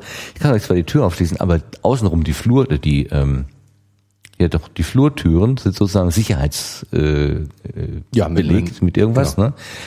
Ähm, und die melden dann einem Sicherheitsdienst, wenn da irgendwas nicht in Ordnung ist. Das ist ja, auch so eine Art Protokoll. Also wie wir, wie wir es vom Rechner aus kennen. Da habe ich nur eine Analogie gesehen, mhm. ähm, dass so ein Rechner im Prinzip Fehl, Fehlnutzung oder überhaupt äh, alles, was da so passiert, protokolliert und die, die Flurtüren machen letztendlich nichts anderes in der Offline-Welt auch. Die melden ja, einfach vielleicht sind die sogar online verbunden. Also ich hätte das jetzt so. Ja gut, ich meine aber jetzt so in der Hardware-Welt. Sicherheitsdienst äh, wirklich weitermelden. Ja, das, äh, die das mögen, also Alarm gesichert. Genau.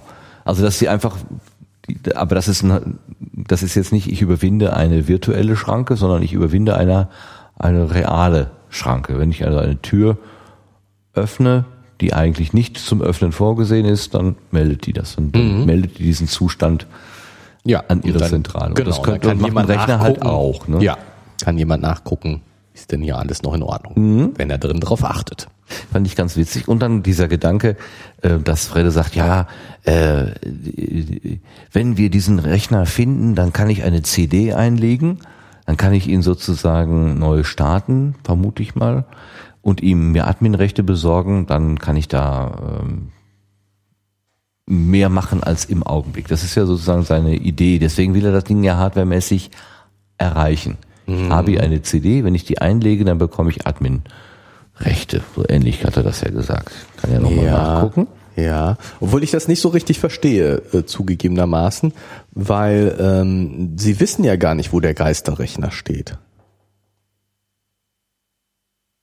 Und er kann ja nur in den Serverraum rein, wo eben Server stehen, aber ob da der Geisterrechner steht, das wissen sie nicht.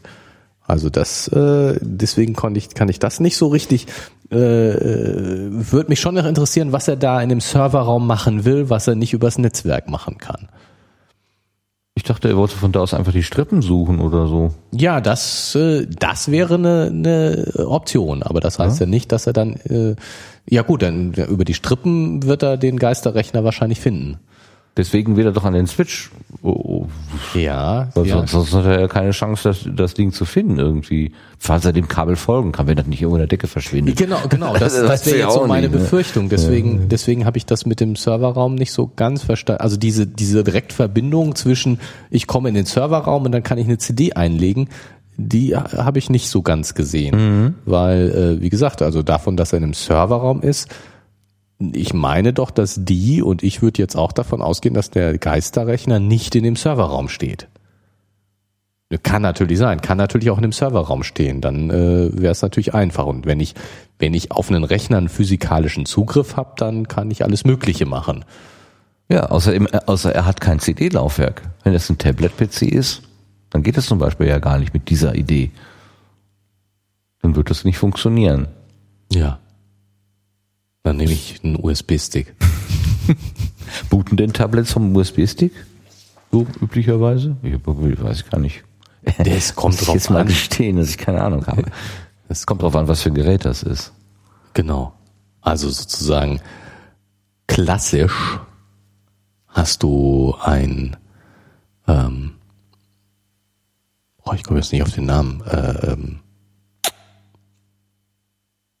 Floppy? Nein, wie heißt denn das, was als erstes hochfährt, wenn du deinen Rechner anschaltest? BIOS. Genau, ein BIOS. Und da kannst du dann einstellen, wo das Boot-Device sein soll. Und wenn das Ding einen USB-Anschluss hast, kannst du auch in der Regel einschalten, äh, einstellen, dass es von USBs booten soll. Wenn dein äh, Tablet äh, ein moderner Tablet ist, äh, dann äh, hast du keine Zugriffsmöglichkeiten auf deinen BIOS, weil das Ding ein Closed-In ist und du da überhaupt nichts einstellen kannst. Dann können wir nur Und dann hoffen, kannst du nicht davon booten. dann können wir nur hoffen, dass Fredde ein, ein etwas äh, in die Jahre gekommenes Gerät vorfindet, wo man dann auch was machen kann. Ja, ich meine, das ist ja auch wieder, ähm, wofür willst du einen Rechner benutzen? Ähm, so, ein- so ein Tablet ist ja ein reiner Anwendungsrechner. Der wirst du kein FTP drauf installieren. Wenn du irgendwo einen Server hast, dann äh, machst du ganz andere Dinge damit und dann wirst du den vielleicht auch von woanders booten und das Boot-Device angeben wollen und können. Aber bei dem Tragerechner, dem Mobiltelefon, macht das nicht so richtig viel Sinn. Ähm, das ist, das ist ja sowieso so ein, so ein, damit sind wir wieder bei diesem, was mir erlaubt und was möglich ist und was nicht möglich ist. Ähm, die, je neuer die Rechner, desto mindestens für den, für den einfachen Anwender, desto weniger Möglichkeiten habe ich, aus dem System auszubrechen. Dafür ist das System aber auch stabiler und in der Regel umfangreicher, höher, schneller, besser, weiter. Ähm, Ja.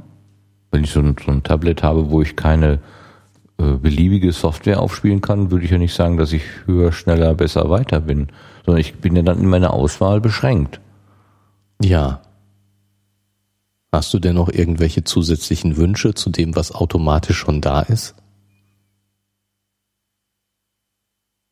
Also ich habe mir jetzt zum Beispiel so ein Tablet gekauft, wo ich eben noch andere Software als die, die ich im Store finde, da aufspielen kann, weil ich genau diesen Bedarf hatte, ja. Eine Audioverarbeitung. Power-User. ja, also ähm, was ich sagen will, ist, dass ähm, für ganz viele Anwendungen äh, du oder ganz viele Anwender sowas nicht brauchen einfach, sondern mit so einem Standardsystem sehr zufrieden sein können und zufrieden sind und ähm, dass dieses Standardsystem eben aber auch ja schon viel umfangreicher ist als ein Standardsystem von vor zehn Jahren. Äh, äh, ich meine, da warst du darauf Ja, angewiesen, noch irgendwas zu zusätzlich zu installieren, weil das Standardsystem, das leere System an sich überhaupt nichts gemacht hat. Und heute nimmst du so ein äh, Ja. Ding und äh, das lässt kaum noch Wünsche offen. Mein erster elektrischer Kalender oder elektronischer Kalender war ein Palm Handheld. Der hatte äh, eine, äh, Geburtstagskalender und äh, ach was sind die? Hatte auch ein paar Apps, wenn man so will. Also so ein Ja, paar Kacheln, wo man dann irgendwie oder so so, so Schaltflächen, wo Ja. man irgendwas auslösen konnte. Aber das war's dann auch. Also Das war's dann auch. Der konnte eben auch nicht mehr. Ne? Nur Genau. das, was da schon eingebaut war. war. Ja, genau. Und, und heute gibt's eben auch die, die nur das können, was schon eingebaut ist. Aber der Store ist, also der das Warenhaus ist Ja, äh, riesig. Genau. Und, und äh, genau. Und insofern ist dieses, dass du eingeschlossen bist in dein System, ist gar nicht mehr so schlimm. In dem Sinne, weil du- eben eine riesige Auswahl da schon hast und alles, was du brauchst, eigentlich da findest. Ähm, und die, der Vorteil ist natürlich, du, dadurch, dass du eingeschlossen bist, äh, ist das System schon stabiler, als es das war, bevor du eingeschlossen warst. Und ähm, Ja, so ein bisschen Ausnahme sind ja diese Android-Geräte, weil die dann auch noch so eine Vielfalt in der Modell, also in der, in der Hardware sozusagen haben. Ne? Und da, ja klar, aber also ich meine, da, da denke ich, ähm, es ist schon so die die sozusagen Frei, Freiheit versus Stabilität ja, und und äh, Und ja Stabilität Komfort, Ja, Komfort. weiß ich nicht. Komfort ist ist äh, vielleicht auch äh, Einfachheit und äh, mh, Stringenz in der ähm, Bedienung. Also wenn ich ein, ein also ich meine, weil jetzt zum Beispiel äh, das, naja, einerseits äh, Windows als System und andererseits Linux als System, ähm, Windows als das geschlossene System, ähm, eben von einem Hersteller mit äh, einigermaßen Vorgaben und Linux als das freie System, ähm, wo du mehr Möglichkeiten hast, aber du hast auch immer die Qual der Wahl und du musst äh, dich viel mehr, du musst viel mehr Entscheidungen treffen. Ähm, du hast die Freiheit, aber äh, du musst sie, du musst es auch nutzen und äh, äh, wenn du irgendein Problem hast, äh, hast du eben nicht äh, die eine Systemsteuerung, wo ganz viele Leute dir was zu sagen können, sondern du hast eben tausend verschiedene Konfigurationsmöglichkeiten. Ja. Und das kann so sein und es kann so sein. Und das ist, das ist jetzt, äh, sind sozusagen die beiden Sachen, mit denen ich mich einigermaßen auskenne, aber das ist, betrifft Android und Apple in, in ähnlicher Weise oder eben jetzt die, die Windows RT, ähm, Sachen, wo, wo du eben ein- einerseits dieses, es ist eben geschlossener, aber dafür eben auch äh, ein bisschen durchdesignter. Die Dinge verhalten sich, äh, verschiedene Programme verhalten sich ähnlicher, als wenn du völlige Freiheit hast und jeder tun und lassen kann, was er will. Ähm, und ich glaube, dass das sozusagen der, der Trend ganz eindeutig eher auf diese geschlossenen Sachen hingehen, die es für den Benutzer eher einfacher machen. Und dass diese Einschränkung, die da drin steht, eben immer weniger eine Rolle spielt. Ob das was Gutes ist, letztendlich, bin ich nicht ganz sicher, aber ich, ich finde es auch nicht so schlimm. Also ich äh, bin da nicht so auf der, ähm, das ist alles ganz schrecklich Seite. Ähm, weil äh, solange es einerseits die freie Alternative noch gibt, ich fände es schade, wenn die ganz wegfallen würde, wenn also Linux überhaupt keine Rolle mehr spielen würde und Andro Android ist ja zwar auf Linux aufgebaut, aber sicherlich auch nicht was Freies nicht ganz, ne? Nicht ganz ja, offen, war ja. ja schon von Google auch dominiert. Aber ähm, solange es da wenigstens auch noch äh, ja Konkurrenz gibt, solange Google, Apple und Microsoft sich gegenseitig Konkurrenz machen und es nicht alles völlig von einem dominiert wird, glaube ich, ist das, ist, geht es noch. Mhm. Also drei, drei Player, Dry Player, drei Player äh, ist sicherlich nicht viel, aber ähm, das mit dem mit dem Nischen äh, Linux dazu ähm, macht mir jetzt noch nicht so richtig viel Angst. Mhm. Also drei Player plus Nischen Linux dazu, also sozusagen Alternative, Ausweichalternative, die die Stand der Technik ist, also die jetzt nicht, wo man nicht auf Technik von vor zehn Jahren zurückgreifen muss. Mhm. Ähm, Finde ich, das, das geht noch. Ich fände es nicht mehr so gut, wenn, also ich fände es blöd, wenn, wenn Linux völlig sterben würde und ich sehe es so ein bisschen auf dem absteigenden Ast. Das finde ich schon so, hm, weiß ich nicht, wie geht's da weiter?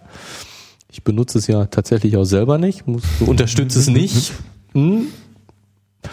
Ähm, und äh, also ich sehe es auch sozusagen im, im Serverbereich, äh, sehe ich immer mehr Windows-Server. Aha. Da warte, hatte Linux ja ein Genau, da hatte Bein Linux- in der Tür eigentlich, ne? Genau. Einen großen Stand. Und äh, das mag natürlich, dass ich jetzt ganz viel mit, mit Microsoft sozusagen verbandelt bin und deswegen äh, aber in den Bereichen äh, nehmen ich sehe viel, äh, einige etliche Stellen, wo, wo Linux-Server weniger werden. Und äh, das weiß ich nicht, ob ich das so eine schöne Entwicklung finde. Ähm, aber ja, gut. Hm, Ist so. ist so. Muss man wohl so hinnehmen. Ja, dann war ja noch die Frage, wie kommt denn eigentlich ähm, die Mail mit den Physiknachrichten, wie kommt die denn eigentlich, äh, also die wurde ja von einem FTP-Server außerhalb der Zocke verschickt, ähm, um jetzt wieder ganz zum Buch zurückzukommen, wohingegen die erste Mail mit dem Foto, die kam ja auch von einem Gerät im Inneren. Und da ist ja jetzt die Frage gewesen, wie kommt denn, wie ist es denn möglich, auf das Konto von Charlie zuzu, von außen zuzugreifen? Wie kommen denn die, die, die Ausspähinformationen, um die es ja wohl wahrscheinlich geht, ähm, überhaupt raus? Und da war die Idee mit diesem USB-Stick. Das war ja eigentlich, also so wie es beschrieben ist, auch ganz gut nachvollziehbar. Also dass dieser kleine Junge dann da diese, dieses Ausspähprogramm mit dem Stick da sozusagen raus, Abzieht, ja. und wegträgt. Ne? Ja, die Information wegträgt. Und dazu kommt ja aber auch noch, dass man, dass die Jungs da festgestellt haben, Mensch, ähm, der Adressatenkreis dieser Physiktest-Mail, der ist so exakt äh, auf die muss ein Teilnehmer. Insider sein. Genau, genau. Das ist nämlich diese, mein letzter Zettel hier, der Innentäter.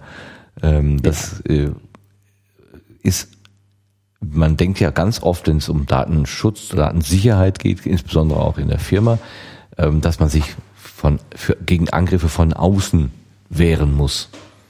Aber äh, man sollte immer auch dran denken, dass es auch Innentäter geben kann. Also dass es durchaus auch ähm, oder ich meine, eine Vielfalt von Vielzahl von von Angriffen wird auch tatsächlich von unzufriedenen Mitarbeitern gemacht, beispielsweise so im insgesamt betrachtet.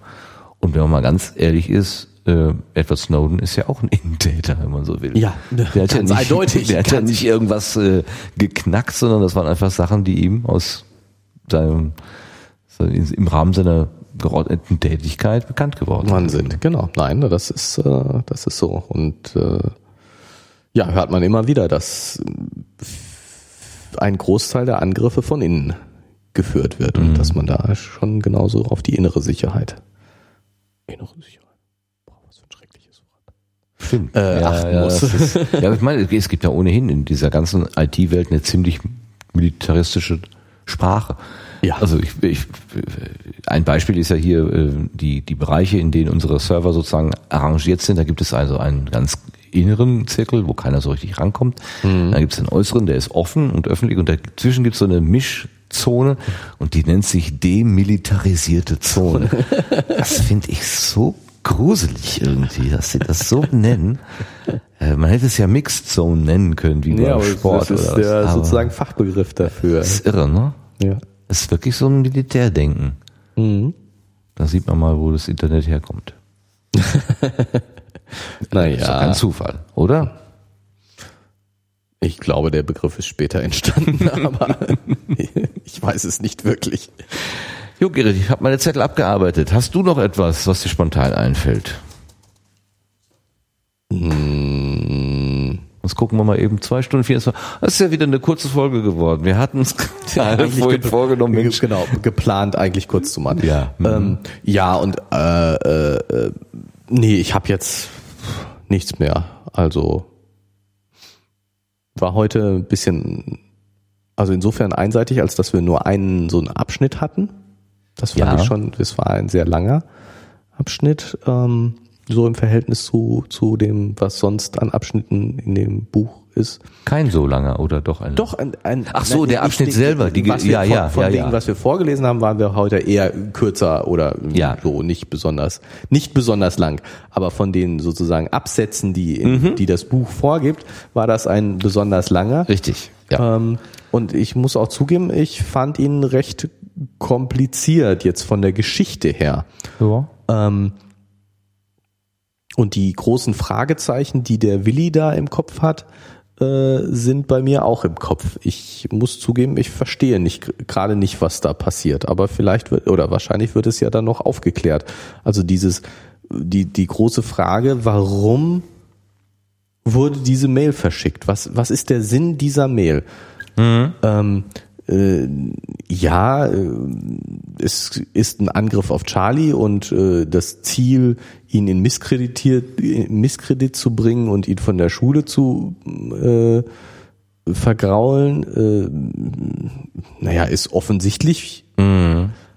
Aber äh, der Aufwand scheint doch wirklich in keinem Verhältnis dazu zu stehen. Also das wurde ja schon so mit angedeutet. Und ähm, ja, das finde ich, da ist schon auch ein großes Fragezeichen. Ich bin echt gespannt, wie es weitergeht. ja, ist doch schön. genau, das war jetzt der Teaser auf die nächste Folge. Genau, das war ein wunderbares Oder kauft euch das Buch. Ist- Dann könnt ihr auch selber lesen.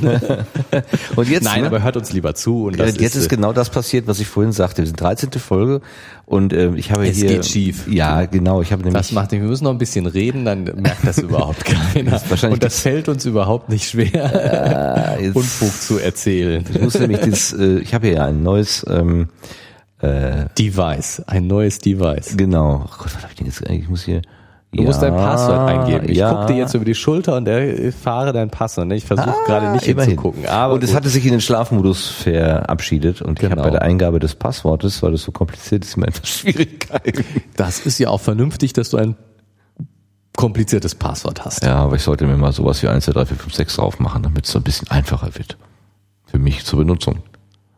Ich stehe mir ja immer selber im Wege. Das ist ja auch das, also es ist Ja, ja, aber ist das nicht das Passwort, äh, mit dem du auch deinen Account, äh, den du äh, im Internet hast, gleichzeitig freischaltest und können dann nicht alle möglichen Leute auf all das, was du in der Cloud gespeichert hast, auch zugreifen? ich sag, ich lasse es doch bei dem großen komplizierten Passwort. Das gut, bin ich ja beruhigt.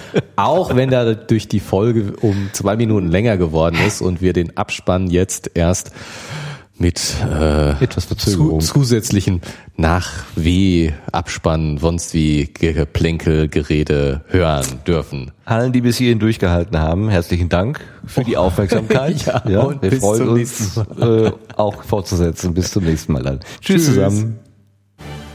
Juhu.